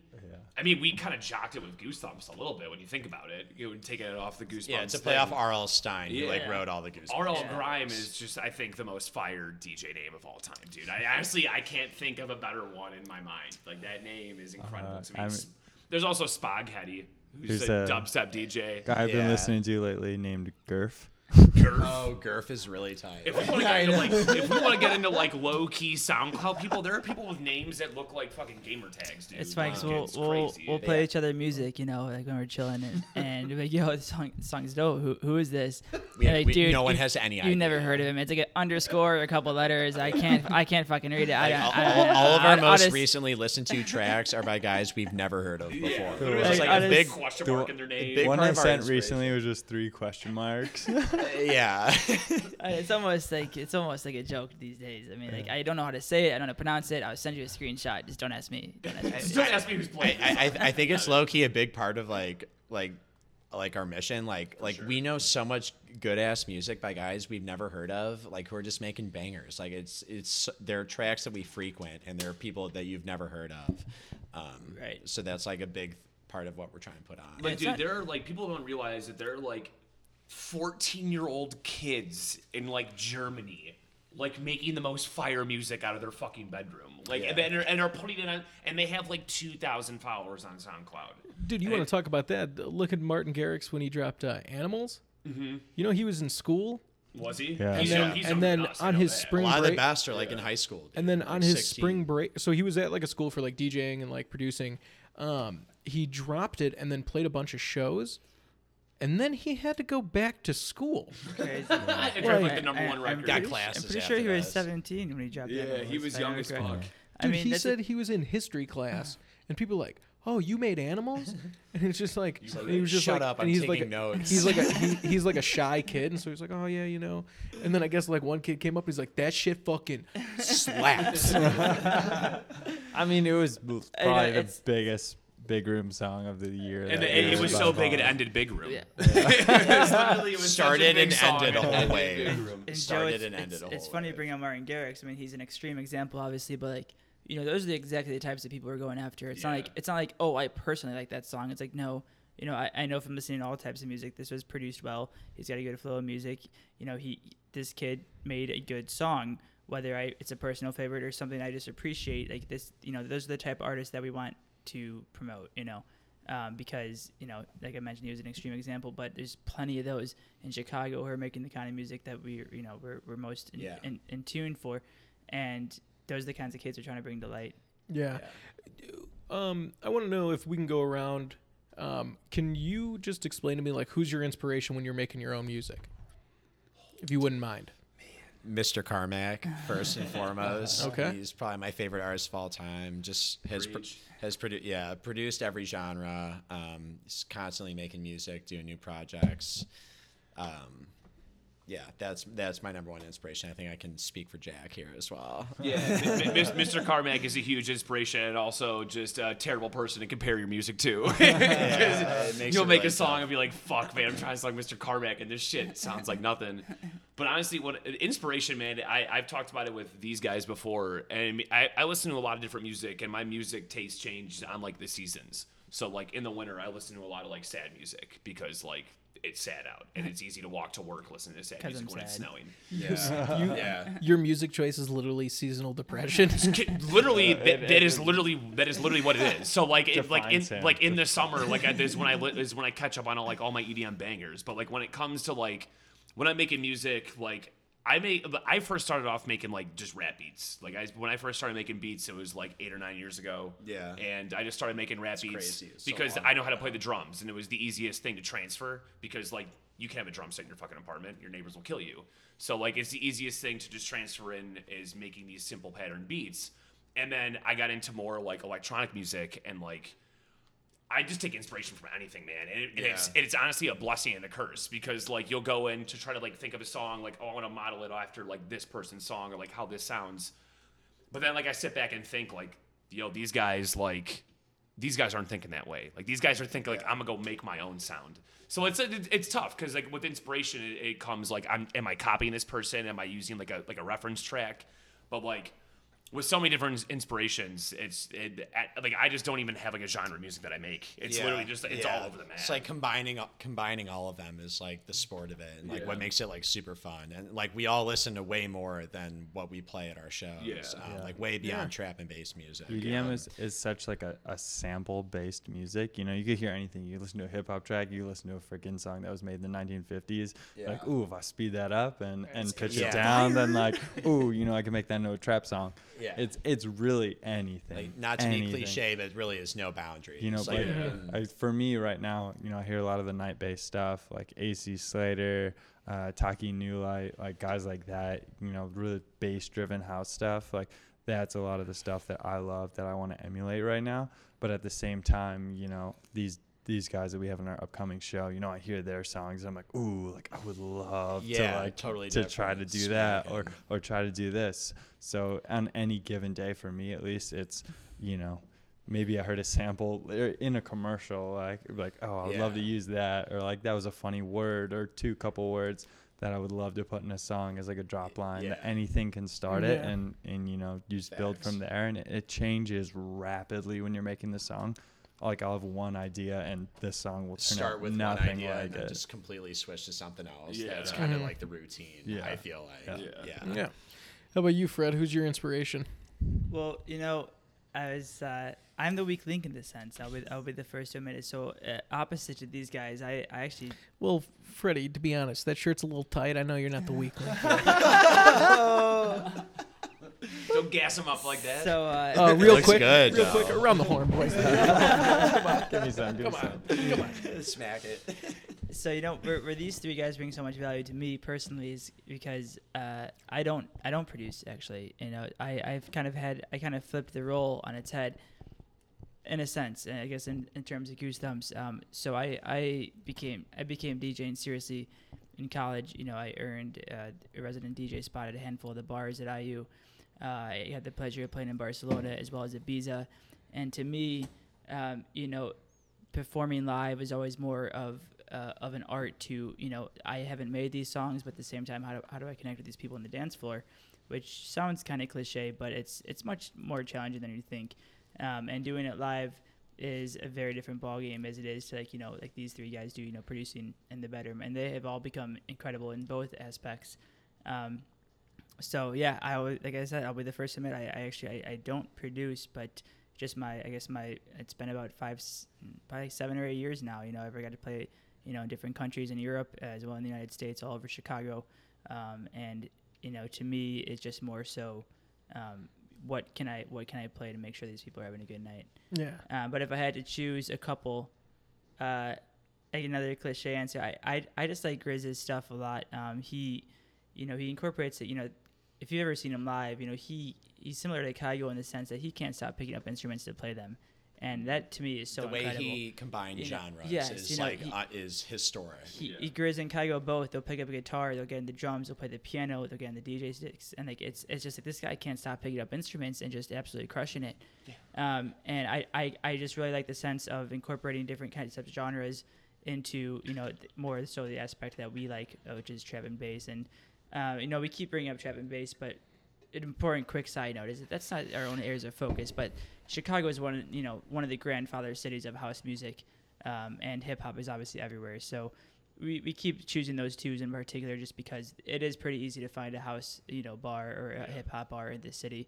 Yeah. It's not that easy to go find, you know, poke your head in the, you know, hole in the wall. How do I just get in real quick for 20 bucks or whatever, you know, trap and bass music. So that's that's really where the stem of our of our focus came Yeah. from. hmm So I'm gonna be completely honest. Um, I'm not like a huge EDM guy. Um, like, um, I like going to some shows, um, but like if I'm listening to by myself, I like can't even really listen to too Yeah. much electronic. I'm more of a hip hop guy. Um, that's an understatement. Hip hop's by far my favorite. Um, uh, like half the vinyls I have down there are hip hop related. I got. I'm working on getting the whole uh, Kanye discography. What's ever On excited to vinyl. tell you about our what's your favorite album? what's ever Yeah, excited what's your tell favorite about Kanye Yeah. album? Uh, Beautiful Dark Twisted Fantasy. Damn. Ooh, that's a good one. I like that. Dude, that's that's so insane. Uh, Beautiful Might Dark be my Twisted. Favorite. al- my- I think that might be my favorite. I mean, the story is insane in that album. It's it's a masterpiece. Yeah, it's it's, great. it's a masterpiece. It's great. Um, but you'll have to come to our hip hop show on April 17th. We'll, Yeah. we'll get into that. Oh yeah. Yeah. yeah, I'm here we- now. I was supposed to be in California. Now, now I'm here. Did you, guys, did you have like a full- did you have like a trip get canceled because the Roni? Coachella. Oh shit! Oh, wow. was that what our show was? Was that during Coachella? Is that during Coachella? Yo, all you people April- that can't go to Coachella, we got a rap show, motherfucker. Dead, Deadbolt in Logan Square, April seventeenth. I- in a nutshell, I'll, I'll sum, I mean, we're not. I won't. I won't kill the details, but essentially, you know, we've had a handful of really good, sh- successful EDM shows. We were playing at a, a bar slash venue called Deadbolt, where it's there's no cover, uh, no ticket sales, which is something that you know we're excited about, and it's it's purely hip hop. Um, so like we were saying, you know, we've been harping, sitting here for you know an hour now, harping on trap and hip or trap and bass, but this kind of is like a fun side project where we can connect with people who, you know, are starting to you know dip their toes in this type of scene, or they just want a fun little change up where we're not playing you know heavy EDM that you hate, Joe Bria, but more so just you know it's just let's just that was real direct. Who hates Throw it? hands, man. Joe hates. Yeah, Joe the Bria. podcast is going outside. address. Uh, just kidding. but uh, you know, we're, we're just we're we're really trying to attack from all avenues. So it's it's a, it's our next sh- it's our next show. It's Hip something hop's a we're huge influence Yeah. for us too. 100%. I mean, yeah, a ton of a ton of the shit you'll hear from us is like hip hop crossovers. Like, I know you don't like it, but like I'll bet you we could show you a ton of music that we will play that is real closely connected to hip hop. I, I don't hate like I, like house music. I uh, yeah, that's not for me. Like the uh, like electronics music that I like is I like um I like Gramatik. Yeah. I like Fire. ODESZA. Um, Great artists. You like more of like the live instrumentation into like electronic Yeah. music, for sure. Say- but oh, Absolutely. oh, It's a I great I just I just remembered something that I wanted to say when we were talking about live performances and how people say like DJs do nothing. What the fuck's up with bands playing with tracks behind them? You oh. want to talk about doing Or nothing? rap- or, or rappers playing with their Yeah. entire full blown uh, audio tracks I behind mean, them and uh, saying one word at a We rap get show. the, the like you know sync lip syncing and whatnot, but you know I'm yeah, not. we'll get I'm not that. gonna We'll get. past. I'm not gonna get heated because I talked on the last podcast so so fucking hard about that because I I love hip hop so much and I believe like in all forms of music, but hip hop especially, it's like the lyrics mean so much more. And it's like you Yeah. take all this time. It's like how with like DJs, like they don't see all the production behind the scenes, and so when you're playing live, it's like that's your time to shine. Yeah. So I agree with that with like hip hop. And I just hate like one of the reasons I hate chants. It's like when you like one two words, mic out, and you're like, "Fuck you!" Yeah. I I didn't. agree. I didn't pay four hundred dollars for this ticket to hear us rap it. Right. You Like, piece of listen, shit. I could, asshole, I could agree with you more. I'm man. not trying to sing along, asshole. I want to hear you sing it. Yeah. I mean, Well, I, I'm on the opposite side of that. You know, Nah, nah, nah, nah. maybe, maybe not at a That's gonna be show. a Maybe bitch for a- our producer to have maybe not at a hip hop show, but like a lot of the We're times, you know, I, I- unfortunately, a lot of the DJs are playing the same fucking songs. So I'm there for the experience, you know, being there with your buds, being there to sing along, whatever it may be, and and maybe even looking around and just being like, wow, I'm fucking here right now. Like, Yeah. this is crazy. Don't, don't get me wrong. Uh, I, I like crowd interaction, but wrong. but but when Chance is holding the mic out to me to sing the whole fucking Oh, chorus, I mean, like, yeah, it's, on, a, it's I- a little over the top at times, but But, yes, I see where you're coming from. Trap, You want to know when it hits hard though? Like When when, that shit's dope is like when it's like an ad lib or like one word. So it's like if someone's going like uh like I'm trying to think of like a good Kanye song, but like if you did like all the lights, like if if he just let you sing that whole chorus, you'd be pissed. But like if he's rapping it, he's, he's like street light, blah, blah, every lights, and then he put it out just for you to say like all the lights, and then goes back to Yes. rapping. I'm cool with that. Great example. Like if you like- get like an ad lib or a word or two, I'm cool with that. I'm gonna feel like a asshole. Yeah. Like, uh, I'll go ahead and say this. So there's I I love rap music, and I used to go see rappers all the time. And this might be controversial, but I've given up on seeing rappers in concert ever since I saw ASAP Rocky perform at Lollapalooza two years ago, where he just came out with his new album. Which was I think uh, like Long Live ASAP or like Live Love. yeah, It, it was yeah. his second studio album that had a bunch of really That good was songs on it. I think that was like four years ago. It was it was it, yeah it was a while Yeah. ago. It was a while ago. No, it was testing it was was our almost two years junior year of college. Because I remember because my fucking girlf my girlfriend at the The time old, I got I was riding the rail for that show because I love ASAP, and she was like five foot nothing and she almost died, and I remember she's like she was like How'd you feel about the show? she was like oh, I thought it was just very mediocre. Um, but he I've played, seen he played "Smells Like Teen Spirit" by Nirvana. see, but here's the thing. like, I think a lot of those big rap concerts, depending on the person, like Kendrick Lamar is always going to play a good show. He understands. And I think what he did is he took a lot of what you see when you see like older artists. Like when I saw Paul McCartney or Mixed up Metallica, school shit. it's like they know how to perform so well. So it's like when you see them, it's almost like an art just in their performance. Yeah. Yeah. Like, dude, you guys been Right. doing this for so fucking long. But like when it comes to rap shows, I like people that have shit to say. I like Kid Cudi. My favorite, my favorite rapper of all time is Atmosphere. Slug from Ooh, fire. Atmosphere. Nice. Fire. And so choice. I just saw them at the uh, where the hell did I just see them? The place by Wrigley. I can't even think about it, but uh, it's a real small venue. Metro. Is it, uh, Metro, thank Yeah, you. it's Metro. one of those- And so like I, we just saw him there, and it's like I've seen Atmosphere ho- d- d- uh, two hands now, and it's like I love every time he raps every word and he gets into it. It's just I think rap gets a.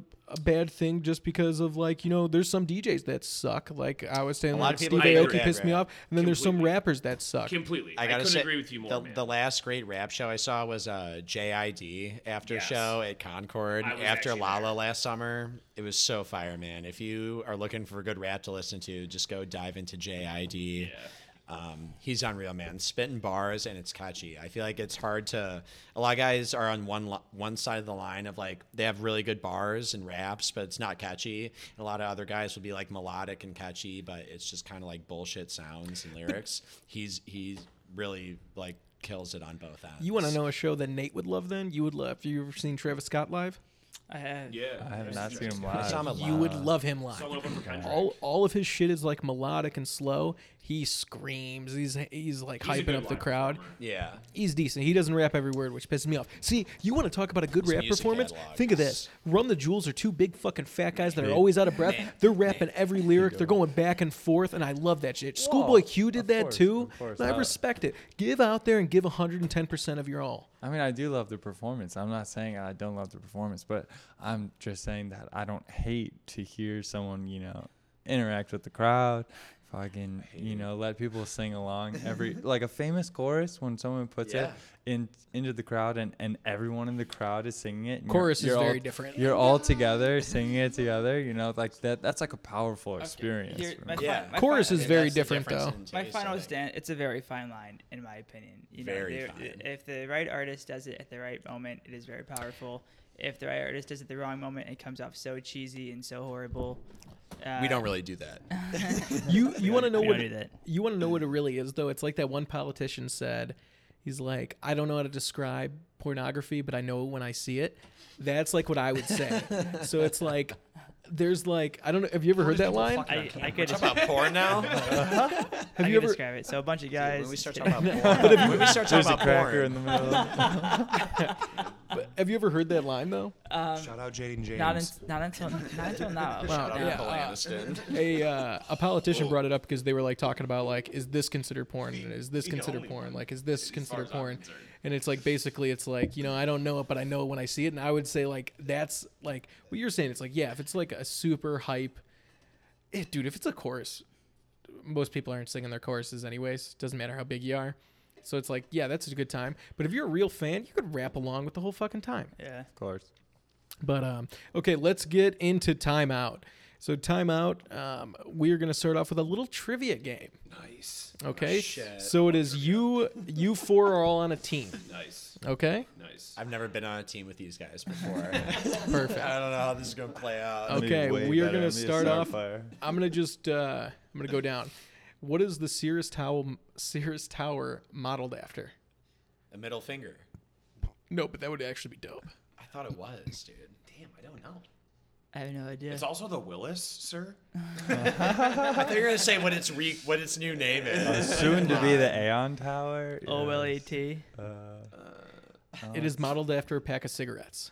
Damn. No shit. It's supposed to be like it's Of supposed to Virginia be like when you like do this to get your one out. How one would go far, and then Yeah. there's would be a couple coming up. Interesting. I didn't know Familiar So that's a good one. I hope you didn't look at my phone. I got more questions. Um, Freddie knows all the answers. what was the first year of Lollapalooza? Oh, early 2000s? 19 no, like 1994?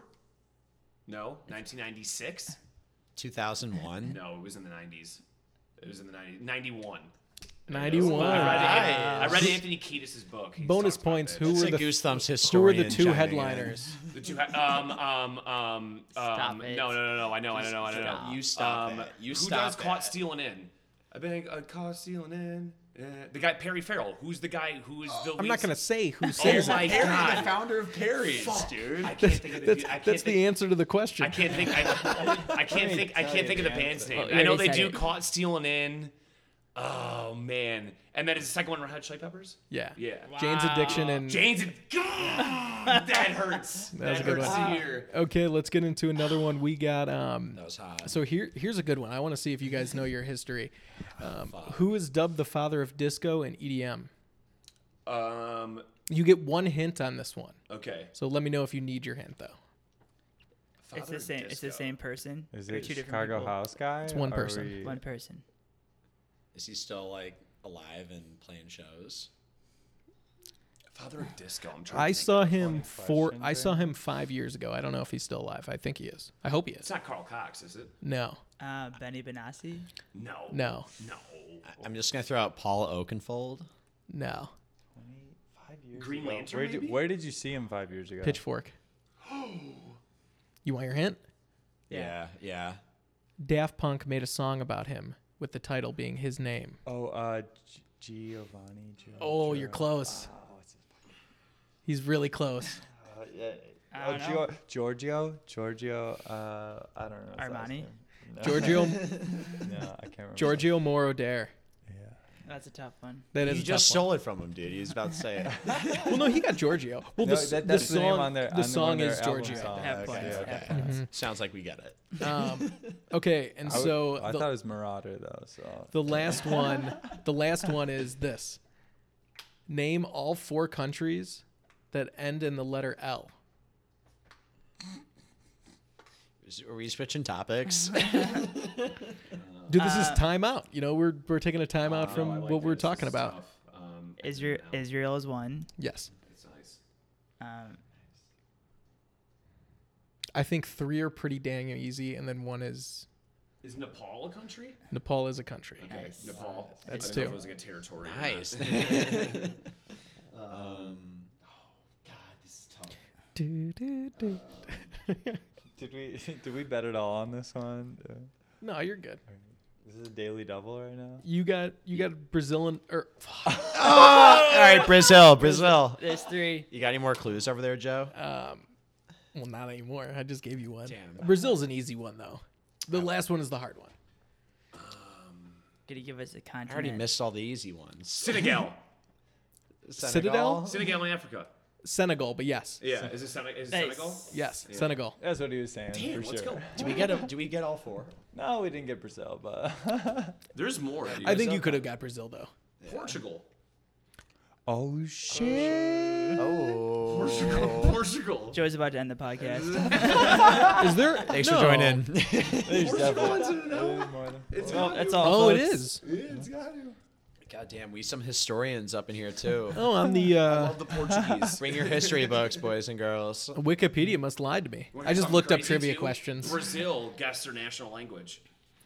Portuguese. Portuguese. Um, okay, got it. so now we're gonna get into Taboo Tuesday. So anyone that has listened to this podcast before, you know what Taboo Tuesday is. So it's something that basically the internet has argued about, and I want to get your takes on these hot topics. Hell yeah. Our first one is going to be pineapple on pizza.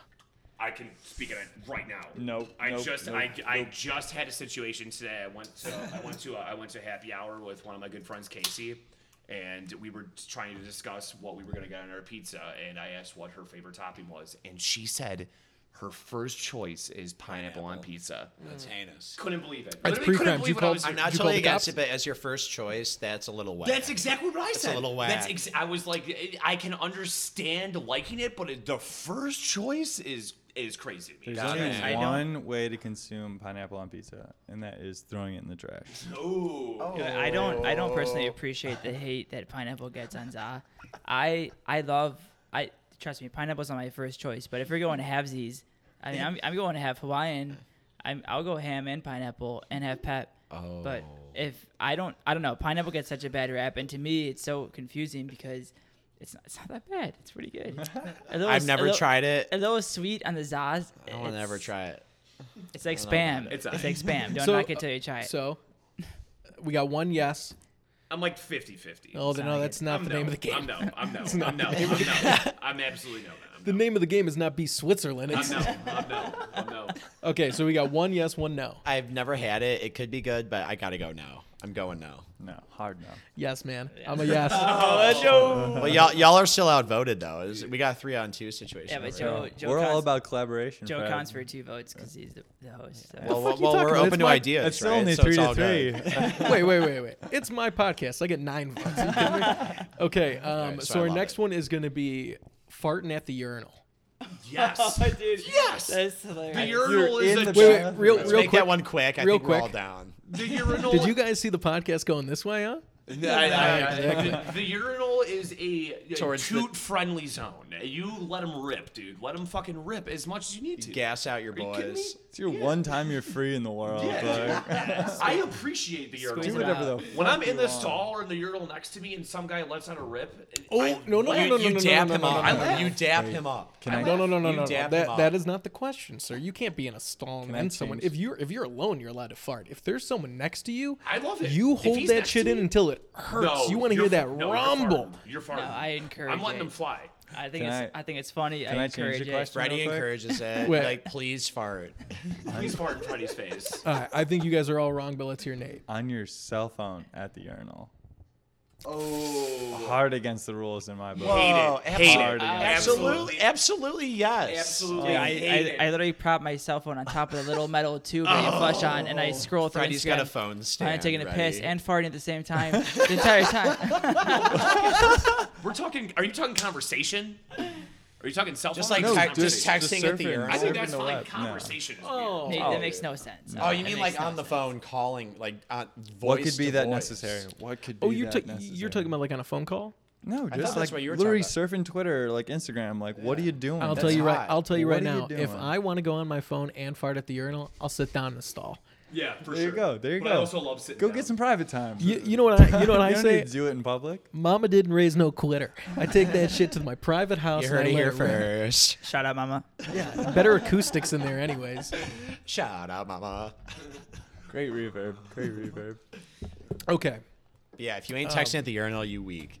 farting at the urinal. Uh, what do you guys think about ketchup on eggs? Terrible. Oh, pass. I never even, I never Hard even pass. thought Hot of it sauce. until right Hot now, and it's sauce. terrible. Uh, Nate, are you with it? No, I, I don't have ketchup on eggs. No. No, Okay, Tabasco okay. or I'll ju- Cholula. I'll- I mean, I like Joe- sriracha Joe- as well, but I've never tried that. Sounds Who's good, gonna. Who's like gonna it. Who's gonna say that it's cool? I, I think ketchup on eggs is great if you're a serial killer or a pedophile. Other than that, no. I'm not against it because I have this huge thing where people are like, "Yo, like, you think that tastes good? You're a fucking psychopath." And I'm like, "Who are you gonna tell me that my flavor profile is insane?" So know? Everyone's taste buds are differently spread out, which It's like changes I how like you this taste on this. foods, you then, know, you know, that's fuck one thing we off. prided you, ourselves You don't need to tell me what I like to eat. The, I'm I'm like a huge opposite side of that. Like eat what the fuck you like. It's I, your agree, thing. I agree. I hate when people criticize. I I hate it. Like, dude, why you why you pointing that on that? But ketchup and eggs is the exception. One, one, How much if I can catch it? Uh, okay, okay. So here's we what I have got. extreme culinary opinions. Like it's one thing a lot of people don't know. Here's what here's see. This is what I want people to know about Goose Thumps. New goose Thumps uh, Dude. culinary dish coming out. You guys, you Hot guys dish get coming out asked soon. all the stupid questions we were talking about in the first. Like that's almost a formality. But I want this is like what the fans want to know. Like when you guys blow up, people want to be like, I know him personally. do people? Ketchup or no ketchup? Yeah, do people like ketchup on their eggs? Um, What do you? What's your? What's so your here's take? what I gotta say. I'm a huge hot sauce on eggs guy. Yes, I just think it tastes good. Yeah. What's your favorite Yeah, hot it's so sauce different. though? My favorite hot Chipotle sauce on Tabasco. That's a good question. Not What is it? No, what- Chipotle Tabasco. Whoa, whoa, whoa! This is this favorite is breakfast hot question. sauce. It's his okay question. It's because that was that that is a different That's a, question. that's, that's a, that's a caveat. is. It's a Because- big caveat. Okay, so I have this Yes. hot sauce downstairs that I bought from Heatonist, and it's a red habanero. It's made for eggs, Okay. and so it's like it's supposed Okay. to be on eggs, and it's on fucking real. It's Okay. so good. My favorite hot sauce, hands down though, because it is very different. Because like that hot sauce, I only like on breakfast yeah. foods. Yeah. Yeah. It's good on other things, but like there's better shit. Um, I, I I love the show Hot Ones. We we did the Hot Ones challenge multiple times. I Do just you, have, act- do you have all those hot sauces? I actually I would love to try those. So I actually just finished the last dab a couple weeks ago, and um, People take dabs of that now. No, it's called. It's called. It's called. Um, Just kidding. but I have some downstairs still. But I don't have like any. I I normally go through the hot ones. I like uh, like hot sauce. But um, Dirty Dicks. It's got a stupid name, but it's so good. It's so Love good. Putting that in my It's mouth. insane. I just gotta plug Cholula right here. Cholula, that's a that's a high quality hot sauce. Dude, right? on hot Dirty ones though, Dicks might be if the new it's a DJ if it's a guest Yeah. I don't really Where's like Dirty or care Dick for, at? I just skip to um The bomb. to bomb and just watch So- the reaction. How I one's the love great? How one's the great show? That's that's it really a clever is. I idea. I love You hot they just- they you just get- went They mainstream. just though. ruined They it. just with, went they just ruined it with a game show. Yeah, the game show looks stupid. Game Oh, show's no good. So I didn't hear about They're still that. doing the YouTube channel. Have they still you- doing it? Yeah, they're still doing it. Which has sucks. anyone here had the bomb? Yeah, No. I bought it for my brother for Christmas. It it's bad. Such a dick So- move. We're So- a family group. I've I've done three different Love seasons families. of all ten. Bring your kids. Um, the Psych. bomb is the only one that I can honestly say has like nothing going for it.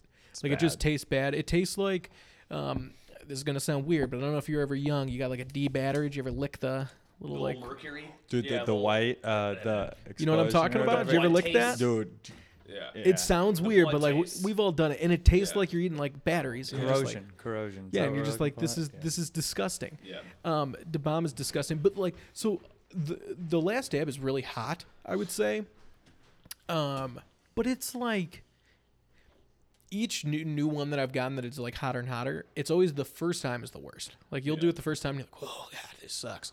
It's an acquired And then taste. and then like after a couple times, once you know what to expect, you're fine. Yeah, I love like the, the delayed reaction on the bomb though. That's the funniest part. Yeah. Everyone's like, "Oh, it's not that bad," and then They start crying. and then their eyes widen up, and then Have you guys ever had real like reaction. ghost pepper like slipped in your food or anything like that? So I've um, Ghost I pepper is tried wild. ground up Carolina Reaper. Ooh, that sounds har- more put it on more badass. um, no, I just did like a little like pinch, and uh, that one was. I mean, yeah, it sucks.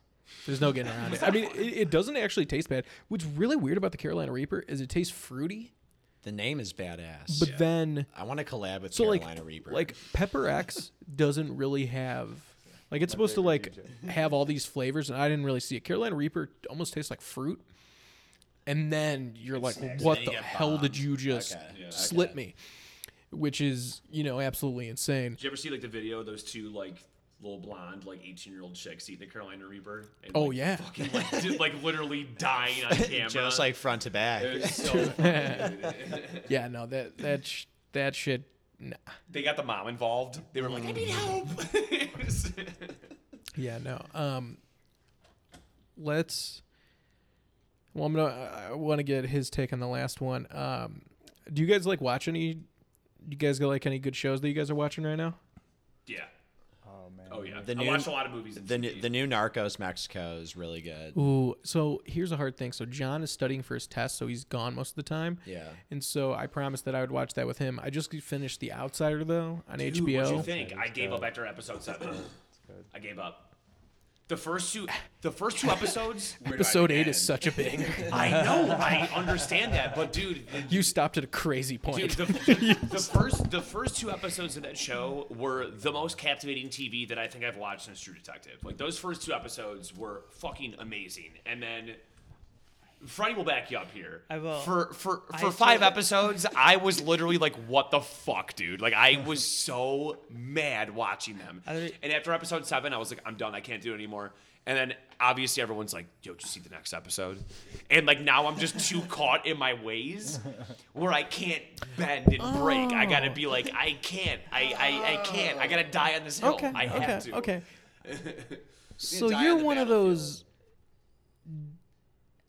snob binge watchers. That's who. That's what To you a are. degree, yeah, yeah. You're Absolutely. one of those. I have I have absolutely I Way got too loud. I got I got I got absolutely I have I have no problem in saying that I am an absolute TV and movie snob. I will give up and talk shit about something. I like can be invested in it and if there's one bad episode I'm done. See, Joe, I said the uh, same. I said the same thing to him. I said, "How on earth are you gonna start stop watching after episode seven? Couldn't do it. I I I liked I liked it. That's where I'll leave it. I, Did I you liked- finish it? I finished it, of course. What did you think of that after credit scene? Heard it was bad. Oh, the after credit scene's dope. Key Ooh, I, phrase heard. I don't know. I Heard it was if I- I don't know if I bad. saw that after credit. Where it's Holly on Yeah, a it's a- computer. they leave it on a cliffhanger, bro. They lead it up to next season, bro. You didn't see it? Even I know about that. I didn't even see it. Even I know about it. I don't think there is a next season. They said th- th- that's what the whole like after credits thing was was like a cliffhanger to the next one. I thought. No, I think that was because Stephen King. open, Stephen King only did one book of it, so I think it's supposed to be like forgot it was a King novel. Yeah. Everyone I knows didn't, it. I didn't see it. Oh, let me. Can I tell him? Please, Okay. Uh, please, talking please bad enlighten me. Spoiler alert in three, two, one. Okay, so at the very end, Holly is on her computer and she's looking after her. They they defeat uh, Cuckoo or whatever his name is. Oh, Cuco. Um, and she she's like playing with her braids and it goes to her neck where you think like you're gonna see some bubbles. Yeah. There's no bubbles. And then it's like the very last frame, she like goes like this. You notice a scratch. Ooh, Oh shit! nice. No, I didn't. I didn't. I didn't see that. Um, but But- but the part where Was she uh, like the ghost hunter detective chick? Yeah. yeah, when Sally? Ralph is talking to El Cuckoo and he's like, "I know you're playing possum," when he starts transforming back to everyone he stole, that was that was insane. I I wanted to like it a lot more than I did. I just thought it was pretty anticlimactic. I mean, I I wanted El Cuco to put up some sort of fight, some sort of devilish bite, or someone big die. It was all the characters I knew were gonna die died. But and all the isn't- My whole beef. But isn't show. that like exactly like it? How it all they had to do was like, "You don't scare me," and he's like, "What the fuck?" yeah, and then he like guess- dies. It's yeah, like, "What the hell?" It's, a good point. Yeah. Well, it But I guess fucking like sucks. to me, so- I I I uh, after our last Goose Thumps show, I wasn't so well the next day, and I watched the entire season of this HBO show called His Dark Materials. I heard it's insane. and I hated it. Oh. I hated every episode, but I watched the whole thing regardless because I couldn't start it and not finish it. So, So- for so- Jerry to sit here and say he watched seven episodes and not finish it to me is is foreign. Dude, I if- don't It's understand. criminal. if I stopped watching TV shows after a bad episode, I would have stopped like season five of Game of Thrones. Exactly. I stopped after episode three Game of Thrones, and I stopped after season two of Breaking Bad. Um, I just Breaking Bad is my most favorite show of all time. Uh, what did, did you guys watch Watchmen? yeah, Yes. I liked Watchmen Watchmen. was good. It was I good. liked I liked Watchmen. The Piss, eighth there's epi- not gonna be a second season. Eighth episode of Watchmen, a god walks into a bar, is a top ten episode of TV. That episode was amazing. That was great. I mean, it was the breakdown of like what all the confusion was in that show, which was awesome. But that dude, that show I thought was awesome. Watchmen is just one that's been on my list for a while, and I just haven't knocked it out yet. But I've just, everyone's telling me to watch it. yeah, it's really good. You should watch Watchmen. Yeah, it's a good one. It's pretty current too. Like the, the current event, like i- in terms of like their topic of discussion, it's pretty. They keep it pretty current. Okay, the last Taboo Tuesday is like we need the tall guy to be here because it's like a tall person problem. Um, what are uh, what's like a movie you've seen in the last like year that you would say someone's got to watch? Um, Annihilation. I'd say it's my favorite movie I've seen in the past It's, like it's, two the years. it's the same producer who made Ex Machina, which is an incredible movie. Ex Machina is amazing. It's an amazing movie. Yeah. Um, I know to answer to your question. The last movie I saw that actually blew me out of my seat was probably probably Interstellar. I, I thought it was Yeah, incredible. I, Interstellar thought- is I, I like I one of the like space best. stuff. Um, I'm not like a nerd about Like it. Like good I- space Yes, I, it was Yeah, it was 'cause there's of realistic. It was emotional. It was like it, it connected on like a personal level. Uh, you also like the the outer space vibes. I thought it was way better than The Martian. Um, truly, that's the last movie where I was like, holy shit, that movie was amazing. Dude, what was the one with like the crazy, like the aliens showing the That's sun? Annihilation, bro. Oh no, that's that's Arrival. No, Arrival. Arrival. Arrival is my favorite Yeah. recent, Uh, uh, like sci-fi. I thought you were gonna say Signs of Dennis Quaid. It was not Is that, is recent. that what it's called? Yeah, That Classic. Signs is not with Dennis Quaid, but that's a great But uh, movie. Arrival is really good too. Isn't signs like the swing away, Johnny, swing away? Yeah, that was that like one. that was Yeah, made yeah, like 20 yeah. years ago. So Vin- I, I, vintage Dennis Quaid. It's- I always mix up that and the rookie. Quaid. It's not Dennis Quaid. is Dennis It's not- Quaid. It's the rookie. No, Dennis, that is not Signs. Dennis Quaid is not in Signs. No, there's no way. Oh, it's Mel Gibson. Oh, shit. Yeah, Well, everyone always mixes those two up. Who? Wait, who is it? It's Mel. It's the first alien movie ever made. You know, where he's got the fucking crop. Signs. The He's got first alien Well, I know movie. Joaquin Yeah, no, Joaquin Phoenix is in Phoenix, it. yeah. but- He's got He's the got, Shyamalan? he's got the crop field Yeah, and yeah, his aliens no, I know. skeeve it I'd out. I, Yeah. I just hit you with the quote. Swing away. Obviously, I've seen the movie. Uh, yeah, okay. I, I, would- I, I think I, I, mine was Annihilation, man. So Annihilation. Dennis Yeah. Quaid is in Signs. He's also in Rookie of the Year, and he also has a brother. In case anyone cared. Named Rod, Roger Quaid. Okay. Yeah. okay, let's get back to the last Taboo Tuesday. Is it okay to recline your seat on an airplane? I Yes, Yes, but not yes. in front of me. But not in front of me. That's why I said we needed him. I uh, take the treat others how you want to be treated, and I you won't catch me dead or reclining my my, my seat. I won't do it. I said if you're I wanna going on an do it every international flight, I'm 100% fine with it. If you're on like a three hour flight, suck it the fuck up. But if you're like going to like Italy or Europe and you have like eight plus hours, go ahead. Do it. I feel bad about this now because I never even knew this was a topic, and I recline on every flight. I used to travel I could for be work. hated by a lot uh, of unanimous people. Fuck a 'em. lot of random probably people. eating two, three times a month, and every single person in front of me reclines. I- uh, if obviously I freak out, six five, my knees are just getting hammered. But uh, depending on my state of mind, I will sometimes, uh, if I'm hungover or whatnot, or I need to, you know, get some sleep. But I typically don't. I was just on a flight, and this guy, the guy in front of me, his like seat was broken in a way that he was able to recline way more, and that was terrible. Like you were about to like shampoo his hair at a salon, you know? I was about to fucking punch him in the face and shampoo his hair, but uh, but yeah, that was that was terrible. And fuck his wife.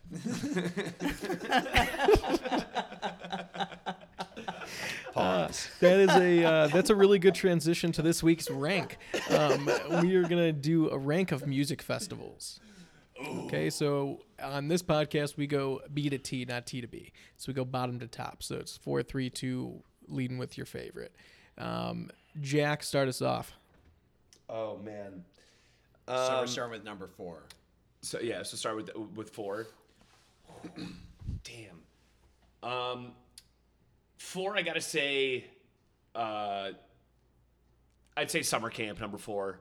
Um, even though it's it's it's it's a, it's a local festy here. I don't know if you guys have ever been. I mean, it's pretty pretty famous. But me and Very me, me and Tom and uh, Fred have gone a couple times. Um, and it's uh, we I mean I've had a blast every time. The both times I've gone, the weather has been shit literally both times. And I've still had a fucking blast. So I think that's They do a lot. it. They do it right. Number two, I'd ha- honestly this last Number this three. last this last or number three, yeah. This this last uh, North Coast was amazing, and I only went one day, but that the Bassnectar show at the last North Coast was like one of the best things I've ever seen. Like it So was- good. and it was like the closest that like I'll ever get. We were like fourth row. I'll never get that close to Bassnectar again. Yeah.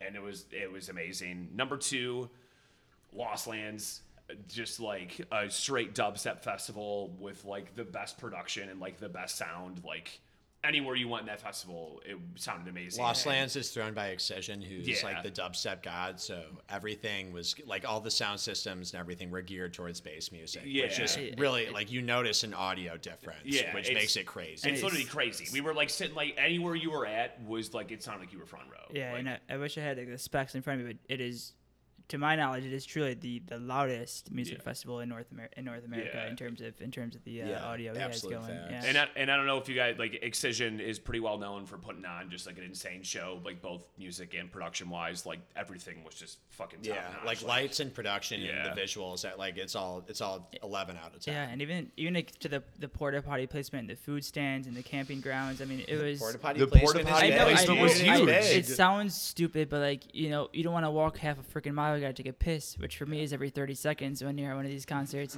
and like you know, everything was, was perfect. I mean, he he knew exactly what he was doing, and he executed. Also, Yeah. you know, if, if the if you can feel the bass shaking your porta potty, that's a sign of a good fest. there, there's just no doubt about that.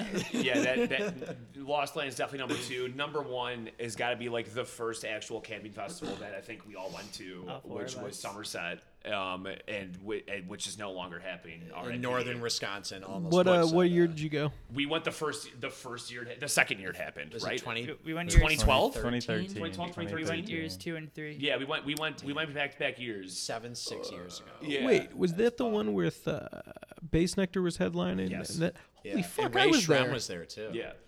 Uh, Joe, I remember Dude, uh, Ray two, Shrem was two, there three that years ago. I saw you in the ticket group looking for a ticket. You got scammed, and then six hours later, I see you there walking around.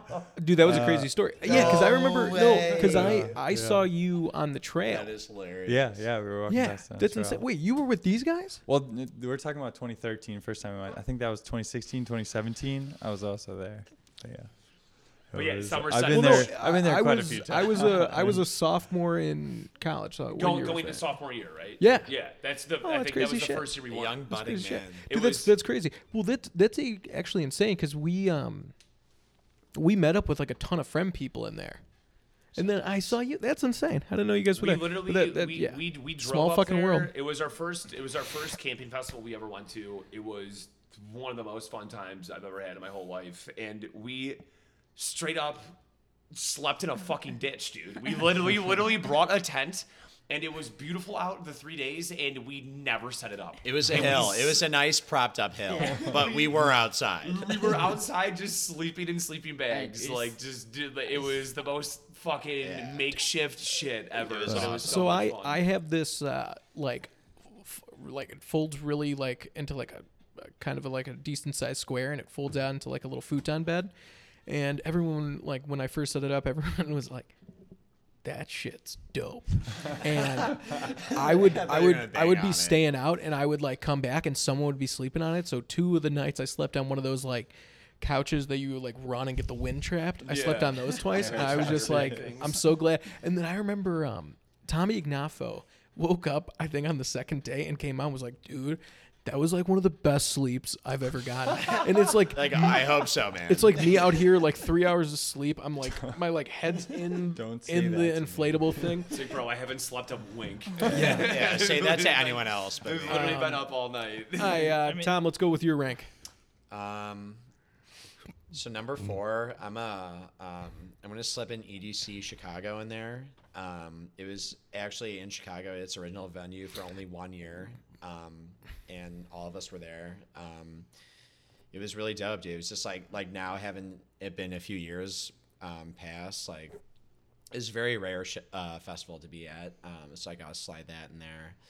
Um, number three.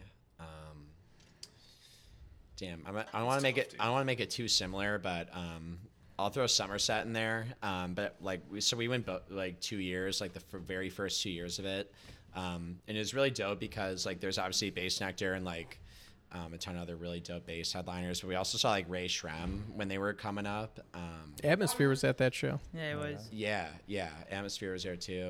He Um, replaced Fetty Wap. Which couldn't have been like I remember everyone's like, "Oh man, Fetty Wap's done." I was like, "Oh, that kind of sucks." I was like, "Who replaced him?" They're like, "Atmosphere," and I was like, "Yeah." Traded up, traded up on that one. But yeah, so that was like a really dope spread, and also they have like a great like exploring venue there. Like you can walk out into the forest. They got like they had like crazy lights projecting onto like these trees and shit. The Like, tree that you could just pull the thing and the fire yeah, would go you, out. yeah, you know what it was. Um, and um, so in the spirit of mixing it up a little bit, but it was very dope. I'll throw in uh, was it my number two? I listed off two, right? So I'm at number two. Uh, I'll throw in Buku in New Orleans in there. Uh, very dope. Um, it's like on the water out there. Um, it's just two stages, I think. When I went like four or five years ago, um, I also saw Yung Lean, who's like one of my most favorite artists of all Wait, time. when when did you go? I went my senior trip of college. It was it was like my sophomore and junior year of school, so it had to be like 14 or 15. I think it was 24. I think I was there was 16. 2014. But yeah, they got a really good thing going on there. I saw Carmack too. It's one of my favorites. Um, and number one, uh, another repeat, but it's my number one. I'll throw Lost Lands right there. Um, just like the the sound quality is so good. Um, and like being a trap and bass fan, like it's basically as good as it can get. Um, And we went the first two years. that Excision threw it on. It was Yeah. cool to be a part of it. The first, the first, Yeah, the like, first two. Just see, you know. there's like a novelty aspect to it. Like we were there for the very first year, and like now it's so big. It was just really dope and like totally geared towards like our one of our most favorite flavors of music. So yeah, I'll, I'll leave that as my number one for this. um, Nate. Uh, I'll, yeah, I'll start at number four. Was uh, was this year North Coast, and they moved to the new location. Uh, Were they in Northerly Island? Northerly Island? Yeah, yes. It's was cool awesome. out there, It was man. awesome. It's dude. really It's cool a really good. It's spot. really cool Really out good there, spot. yeah. like unreal lineup. The set placement was a little bit off. The tent kind of sucked, but Bassnectar set best best Bassnectar. Bass nectar. The set one song i I've- wanted him I've to ever play, his seen. collab with Peekaboo, uh, Illusions Part One. I was like, he needs to play this, or I will consider it a bad set. And he opened with Opens it. with it. Opened Oh, with yeah. it. Lost I was my like, this shit. is this is it's all Yeah. bets are off, dude. It I was like, wild, this is gonna be great. But the sound was so proper. Um, in previous North Coast years, I've been a huge complainer about the sound. Yeah. Uh, so sound was huge this year. I think that was my first time going. It I'd was never even been to too. North Coast. Had a lot of fun. North Coast had its heyday though. Yeah, Oh, for yeah. sure. Yeah. when it when it used to be a union, the first Union? couple of years was so sick. yeah, was The always- yeah. lineups fell there were off, crazy. It I was fell always off. well, headed no, off it's- to college. when it It's was because playing, uh, so I it's didn't because go. once they opened Spring Awakening, they saved a lot of their talent for that festival instead. It makes Because sense. it's broad, it's both produced by uh, React. Yeah. Uh, three, I'll, I'm going to go EDC Chicago as well. Um, just the fact that it's it's 8 p.m. to, to 6 a.m. or, or whatever the Oh, set dude. times were. Yeah. Crazy. We were We were in we were, I college. forgot how late. it We I forgot how late it went, dude. Dude, we were we were eight deep in a motel room, just grimy, just having so much fun, not a care in the world. Midsummer, not I, I didn't have a job. I don't know if these guys did, but we were having so much fun. And man. Nate, I will quickly interrupt. It was truly, never since the word, a motel room. We had we had Nate sleep in front of the door because there was concerns of a crackhead trying to break in and make rob us. No joke, no exaggeration. We stayed at the cheapest motel we could find. We were in college. Only year there was throwing it was in Joliet, Illinois, and literally Nate slept in front of the door because there was crackheads going around looking for Human what- doorstop. whatever crackheads look for. Do you guys do you, do you guys remember I had to drive home each night to go work to go work at Fresh Market Tom in had his- Tom had Palatine? his internship, so we'd all get back to the motel. Like like Nate said, this was the first festival we had gone to where it was like you know a late festival. It was, you know it wasn't ending like midnight. It was ending at 4 a.m. We get back to our motel at four or five, and Tom we'd all be you know getting our jam jams, getting ready for bed. and, and Tom like, all right, well I got work in three hours, so I'm driving back into Chicago. Like, dude. You out of your mind? Yeah, Sorry, I didn't, mean to. I didn't mean to interrupt, Nate, but it's just No, such no, a funny side story. Yeah, All good, I had had to be mentioned. I Had to be was uh. I was lucky enough to make it to um, Electric Forest uh, two years ago, which is I mean anyone who's been there knows the vibes there are just unbelievable. yeah, Setlist was crazy. Their production is unreal. Um, still on the list. Still- String Cheese Incident. I was I used to talk so much smack about them, but man, Interesting. I did they not know this would be a thing. they threw a banger set Saturday night. Anyone who's It's been there knows that it's amazing. Um, just everything about it. You know, they, they got buses playing till eight, nine in the morning. Like everything about that place is just full go. And then number one for me, um, Somerset. It's got to be 2013 Somerset. We started there. It was the four of us together with one other guy. Yeah. I mean, that was literally our Shout out Duty. our roots in the bass scene. Dude, how, Um, I mean, literally, yeah, how insane it's is it though that yeah. I I ran into this guy and no one Yeah. else? Well, so I there's a. That's I mean, that's crazy. That's absurd. Have you ever been to the river there?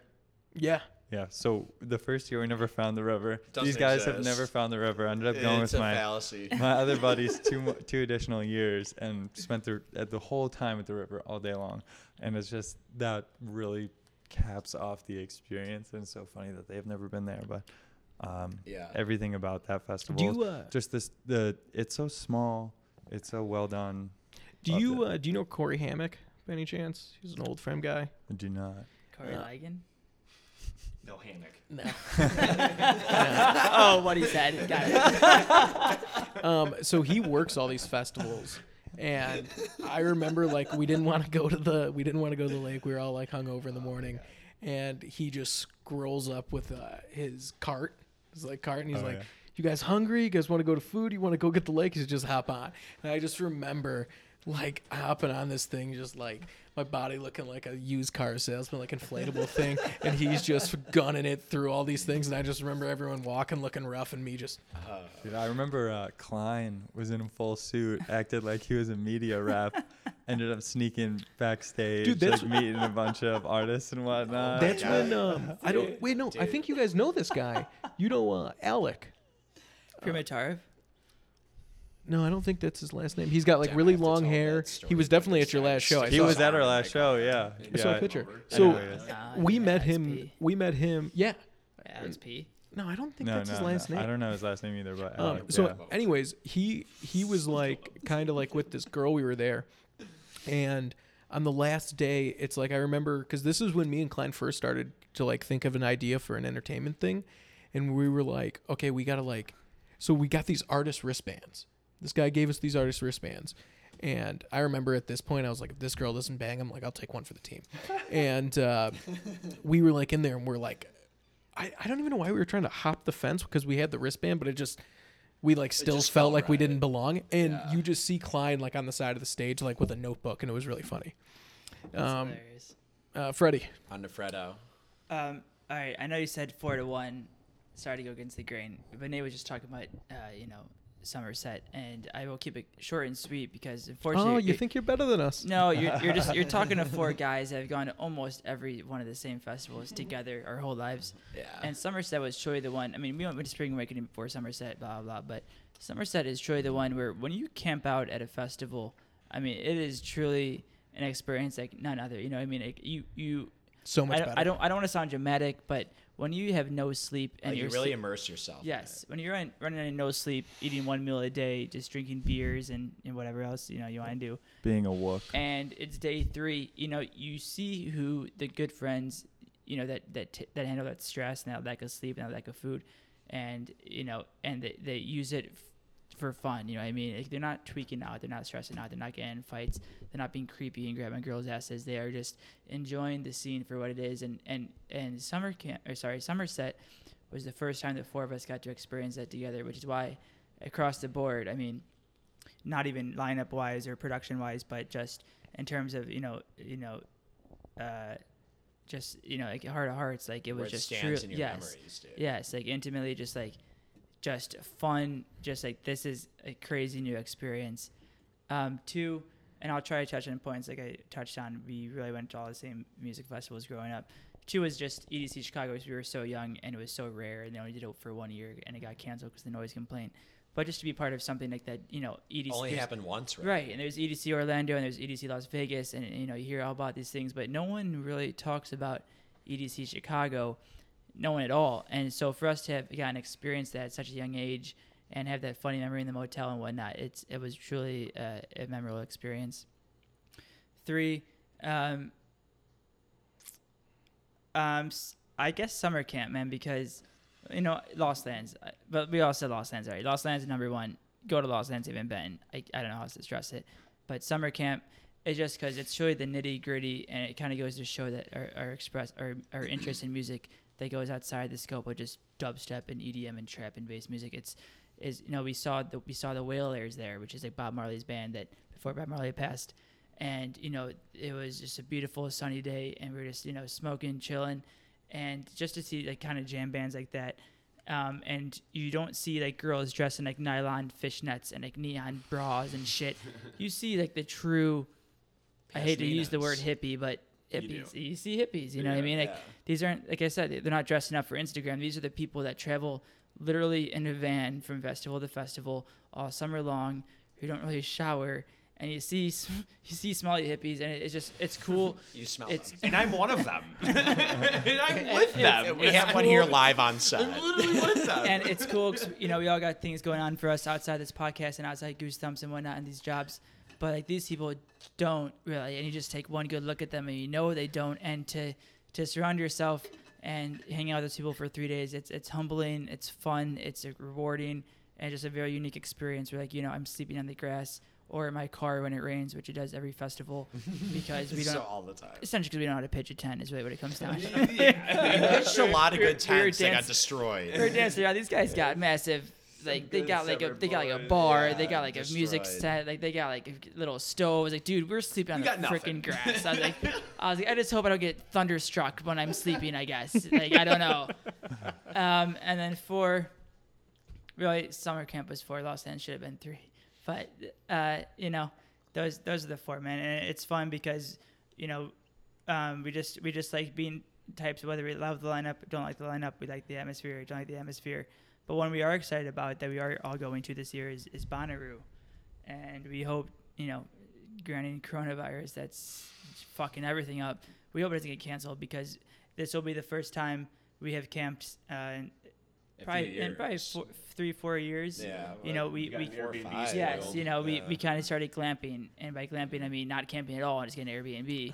and so we'd get back, you know, we'd make frozen pizzas and shower, and it's just different when you go to a music concert for three, you know, for six hours straight, and you can go home and shower and make some food and like sleep in a bed, as it is going back to your shitty campsite with no tent and just having a flashlight under a water bottle because there's no light, and like just shooting the shit at like your worst moments and just laughing at how much fun you're having, but also how miserable you are. Um, so we're we're very much looking forward to Bonner this year, which is June. Uh, June 11th, you- like 16th or yeah, something. Google it on the date. I also I need to Yeah, give a special 12th. shout out. I wish one of us said just as when Spring Awakening was at Yes, Soldier Field. yes, like I yes, wish I said that. That was that was very special yeah, festy. Spring Awakening is Soldier Field. It's gotten a lot weaker and like you know it's grown with like whatever s- like you know shit needs to get, become safer and whatnot. But when Spring Awakening when it first opened, like we, we all went the first couple of years, I think first two years at Soldier Field. They had like the metal like floor all over the field. Yeah. Saw um, Skrillex and Bass Afrojack headlining, Bass Yeah. Nectar. That was that was all time Chicago And, uh, EDM. Dude, Yeah. Nectar was gonna That was like Yeah. before was- was That, mainstream. that was all time all time and- shit. And, the first, I don't mean to hog the mic, but the first year was only two days, and and like Tom Right, said, it right. was I I viv- it's one of those memories you have so vividly in your head where no one had been on Soldier Field for a festival at that point, and Skrillex was going on. it was and, revolutionary. and they the opened up the main dude. stage, and everyone, thousands of kids, are just sprinting into the main gates where the Bears players run out onto the field, and like you're watching Skrillex, and you're just like, this is. This is crazy. This is crazy, and it was the first year they had it. Yeah, It I'm, was- I'm in on this. it was yeah, wild. sorry. It was so it was. Jack. I mean, it's like, Yeah. And you just got to give you got to give love to the homeland in that way. I mean, like we before they relocated several times, and before it became 18 plus, and before it became a three day festival, like those first OG years were so dope. incredible. I mean, I incredible. That's a good point, Tom. Yeah. All right. Uh, my rank is number four is going to be Bonnaroo. Nice. Um, That's good to hear. I like Bonnaroo. Um, the camping situation was, I would.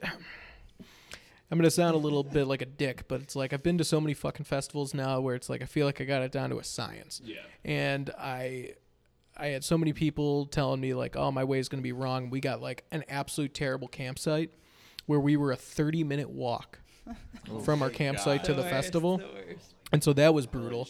And so, but in there, there's really cool. You got to check out the Santa Bar. I actually might be going this year now that Coachella canceled because I had like a ticket on the after like I still have a ticket offer and I was like thinking about going but I didn't want to do like Coachella and that. But now that Coachella's moving to October, I think I'm going to do that. So I might see y'all there. That'll be fun. Oh, yeah. Um, but you got to check out the Sa- Santa Bar. The Santa Bar's so much We're fun. there. Um, Dude, the Afties. Don't check out anything. Afties about Bonner are all crazy. Anything there, dude. Anything at a new festival. Like, just go check out anything you possibly can. the the Santa Bar. If you got nothing to do, just pop in there. You'll you'll find something. We'll It'll pop be in. fun. We'll Um, number three is I'm shocked that no one else has said it. Um, Lollapalooza, just because it's in our backyard. Yeah. Yeah. Um, That's, that's I've been facts. going since I was 17. It's too long. But uh, even though the crowds suck, which they are the worst crowds of any festival that's I've ever probably been why to. I didn't rank I still enjoy Lolla though, dude. Yeah. I'm, Oh, no, I'm I with love it. you. Like I, yeah. So do you do you guys have a second if I tell a little story? Yeah, man. So this year at Lollapalooza, um, I won VIP passes every day. Damn, that's sick. And so we found it as like a joke. So me and Steve Gazarowski, I don't know if you guys know him, but uh, Shout out Steve. yeah, we were um, we were like walking by. You know where the merch tent is now? Yeah. And so we were walking, and we were like, "Oh, dude, there's like this like Bumble. There's like a Bumble like whatever where you can walk in. It's supposed to be like a little video plane. We're like, "Ooh, it's hot out here. We can we can walk in there." And we walk up, and the guy's like, "Do you have the app?" And we're both in relationships, and I was like, "No." And they're like, "If you can download the app and get a match, we'll let you in there." And I was like, "Nah, I'm not gonna do that." And so we realized right behind it, there's a beer garden. We're like, what the hell is this beer garden? So we checked it out and we walked in there and they had like a game where it's like you drop a coin, there's like a bunch of pegs, so it like bounces back and forth, and Plinko. wherever it lands, you get it. And so we we both like won. I forgot what we won. I think like a hat or something. And then I was we're like walking to the bar and I realized that there's a claw machine. I love claw machines. And so we were we were waiting in line. Everyone's losing. You know, it's a claw machine. Steve goes first. He loses. We're going for this white Tito's hat. And so he's on the side of the machine. I'm in the front. And so I'm trying to get this white Tito's hat. So I go, Steve, am I over the Tito's hat? He goes, You're perfect. I press the button. He's thinking something else. I, I swear. No, no, no. He was thinking the hat. I was like 16 inches off. It was like terrible. so I, I get I get a um, a fanny pack, and I was just like, "Fuck it. What am I gonna do with a fanny pack?" And I was like, "Oh, maybe I'll just give it to Kayla. We'll we'll see." And um, there's like a wristband hanging out, and we're like, "Oh, oh, we're like, oh, dude, I bet we can get a free drink." Like this is gonna be dope, and so we were like walking up, and everyone's like, "No, this doesn't get you a free drink." There was like cups in there, and we're like, "What the fuck does this shit do?" And so we were trying to like hand them out, and a worker came up to us like, "Why are you guys giving those away?" We're like, "Oh, we don't know what we're gonna do with them." They're like, "No, that's a golden ticket." And we're like, "What?" Yeah.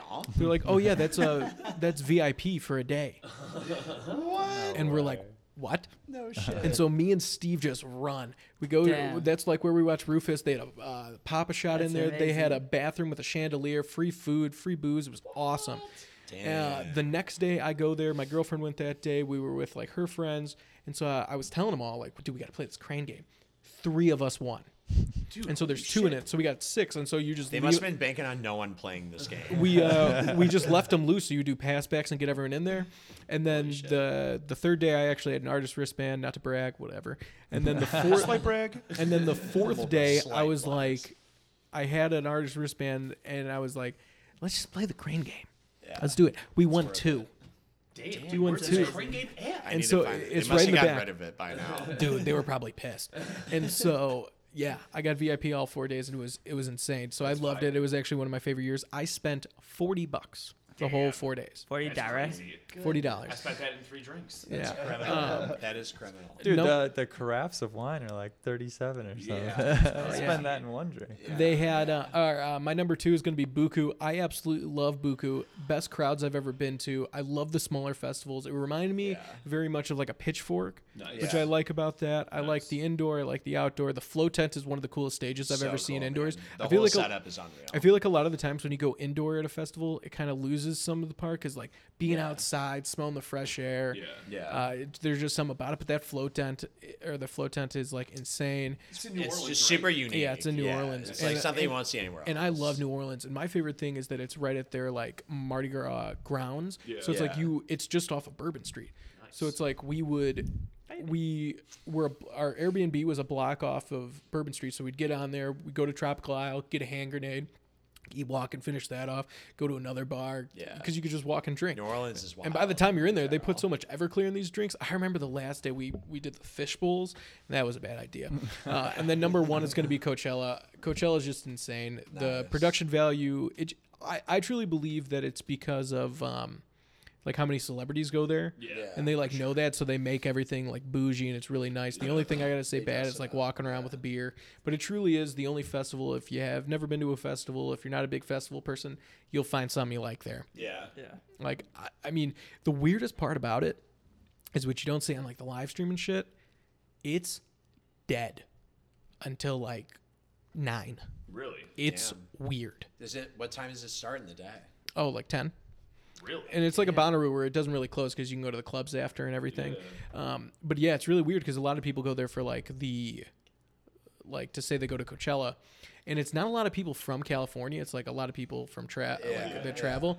Um, a good example is this: I got a footlong corn dog one of the days, Nice. and a girl came up to me and was like, "Can I ha- can I have a bite of your corn dog?" And I was like, "Mm, "Okay." And, uh, I gave her the corn dog. She goes like this and like puts her teeth on it, but doesn't bite it. Her friend takes a photo, and then she just gives me back the corn dog. And I was like, "Oh shit, yeah." Just wanna take a picture That's the with shit. it? There's uh, Instagram models that are just walking around handing out their cards, Oh, or it's just like follow me at that. And and I'm gonna be honest, the talent there, just walking around, that's worth five hundred dollars. Oh, it's, it's insane. I don't think I could focus. It's probably a kick I in the couldn't. nuts. Dude, I remember when when I went the first year with Steve I could Gazarowski, it focus. was I me, could him, focus. and we were like trying to buy a shirt, and we were in there, and uh, we had a couple of strews, and we were just looking, and like the guy, we didn't even hear the guy like saying "you're next." We were just like, "See this girl? Look at that girl." And then and then I went with my girlfriend, so I, I didn't even look. You know what I mean? And uh, but that was I, I would recommend it to anyone. Um, Bonnaroo, you guys will have a great time too. Yeah, we're excited. I'm for. Super- Really super gassed it up. Um, before we do the outro, state again what you guys got going on Goose Thumps. Yeah. So um, again, we're just uh, new collective promo production group in Chicago, uh, putting on trap and bass shows. There's house there too. Um, and basically, we're trying to collab with local artists, uh, trying to put on really good shows with uh, guys like us who have been producing and DJing for years, who are really talented, um, and you know, and deserve more shine. Um, and uh, you know, basically collabing with other artists, and um, you know, just trying to put on other people who are in the scene. When's the next show again? we, we get we get a free show coming up at Deadbolt April 17th. Yeah, April Yeah. seventeenth. April 17th. It's going to be a free show. Yeah, it's it, it's more of a hip hop set, so like if you like that stuff come on Yeah. out. And we also have one coming up in the works um, this summer with an up and coming like trap and bass producer in Chicago that's really been like kind of popping off in that scene. His name's Liney. Um, and it, it's a show with a bunch with his collective. Um, and that's going to be in June, right? Yeah, they'll be in a, at a Bourbon on Division in Wicker Park, uh, July 16th or 17th. Uh, we got Liney coming through. Uh, Cozy Kev is another really dope Chicago artist who's going to be coming through. Um, and we're very focused on Chicago artists, but these guys got a good boy uh, from Dallas, Texas, who's coming through. A real big guy named Caption, who's going to be playing the show. Um, just gonna be a really good, really dope uh, house music, trap music, bass music fest going on in Wicker Park. Yeah, it's definitely like our like our our, our like mecca of our show so far. It's the big. It's like what we're trying to do, which is putting on for these like up and coming like bass producers in our area. This guy's popping off pretty hard right now and has some like good collabs coming out with some big people and has some like recognition from like names like Uzi and like Medicine and like bigger names in the EDM sphere. And it's his first headlining show, so we're like really excited to like really get him out there and show him to people. Yeah. Well, it's Perfect. Cool. It's cool. I know we're wrapping up, so I'll keep it short and sweet. No, but talk. you know, we uh, we're not doing this for self glory. You know, our Yeah. main focus is not for us for to become famous, whether it be from producing or DJing. So this show on Bourbon Division is will be the first time uh, that we are you know sourcing local talent that we've touched on before. Uh, true up and coming performers and artists that have a great following, a strong following, a great crowd base that wouldn't I wouldn't say don't have the means to perform, but we are just giving them you know an opportunity to play uh, at a very nice venue in Wicker Park. Um, and we're super excited, you know. So, like they touched on, we got three guys local here in Chicago, one coming from Texas, and they have a strong presence in the EDM community. And, and these are these are pretty relatively young guys and gals that uh, that are showing a lot of promise that we have personally heard of before, and have showed interest to work with us. And we're can't wait to have them on board. Yeah. Uh, truly, we can't we can't wait to have him play. So it's Yeah. it's a big stepping stone for yeah, us as well. It's gonna be awesome. Dope. Like I said, I love what you guys are doing. Uh, really hope. I mean, I'm I'm free now, so I, I hope to I hope to make it out. Um, I just We'll want to say, there. Goose Thumps, thank you guys very much for coming on. Freddie, Jack, Tom, Nate, I really appreciate it. I hope you guys had fun. I know this was one of my yeah. favorites. Um, it's definitely our longest, but I, I respect it. Um, but no, I would love to have you guys back on. For definitely sure, keep Yeah, talking. no doubt. And um, you know, I think you guys are going to do big things, and you guys will definitely hear Beer League keep promoting these guys because you know, as like you guys are trying to give back to other people, trying to do shit. I'm trying to do the same shit, and you know, real respects real, and so Yeah, I mean, you, Amen, you when I mean when you reached out, I, I listened to the, to one of the podcasts, and you know, you guys talked about XFL for you know maybe 10, 20 minutes, and I was loving it. You know, big fan of sports and whatnot. So I, you know, you definitely kept my interest. Uh, love love hear what you guys got doing on the podcast, and uh, you know, we're happy to be here. Thanks for having us. Yeah, anyone out there, help your homies, man. If your homies are doing something sick, support them because they need it. yeah. Making big moves in the Chi. Yeah, Joe, thank you for having us, man. You're uh, you're a great host, and it's Yeah, dude, it was been a an great ab- time. absolute, truly a pleasure. All right. Beer, beer league goose Thumps on live. All right. Everyone, have a good one.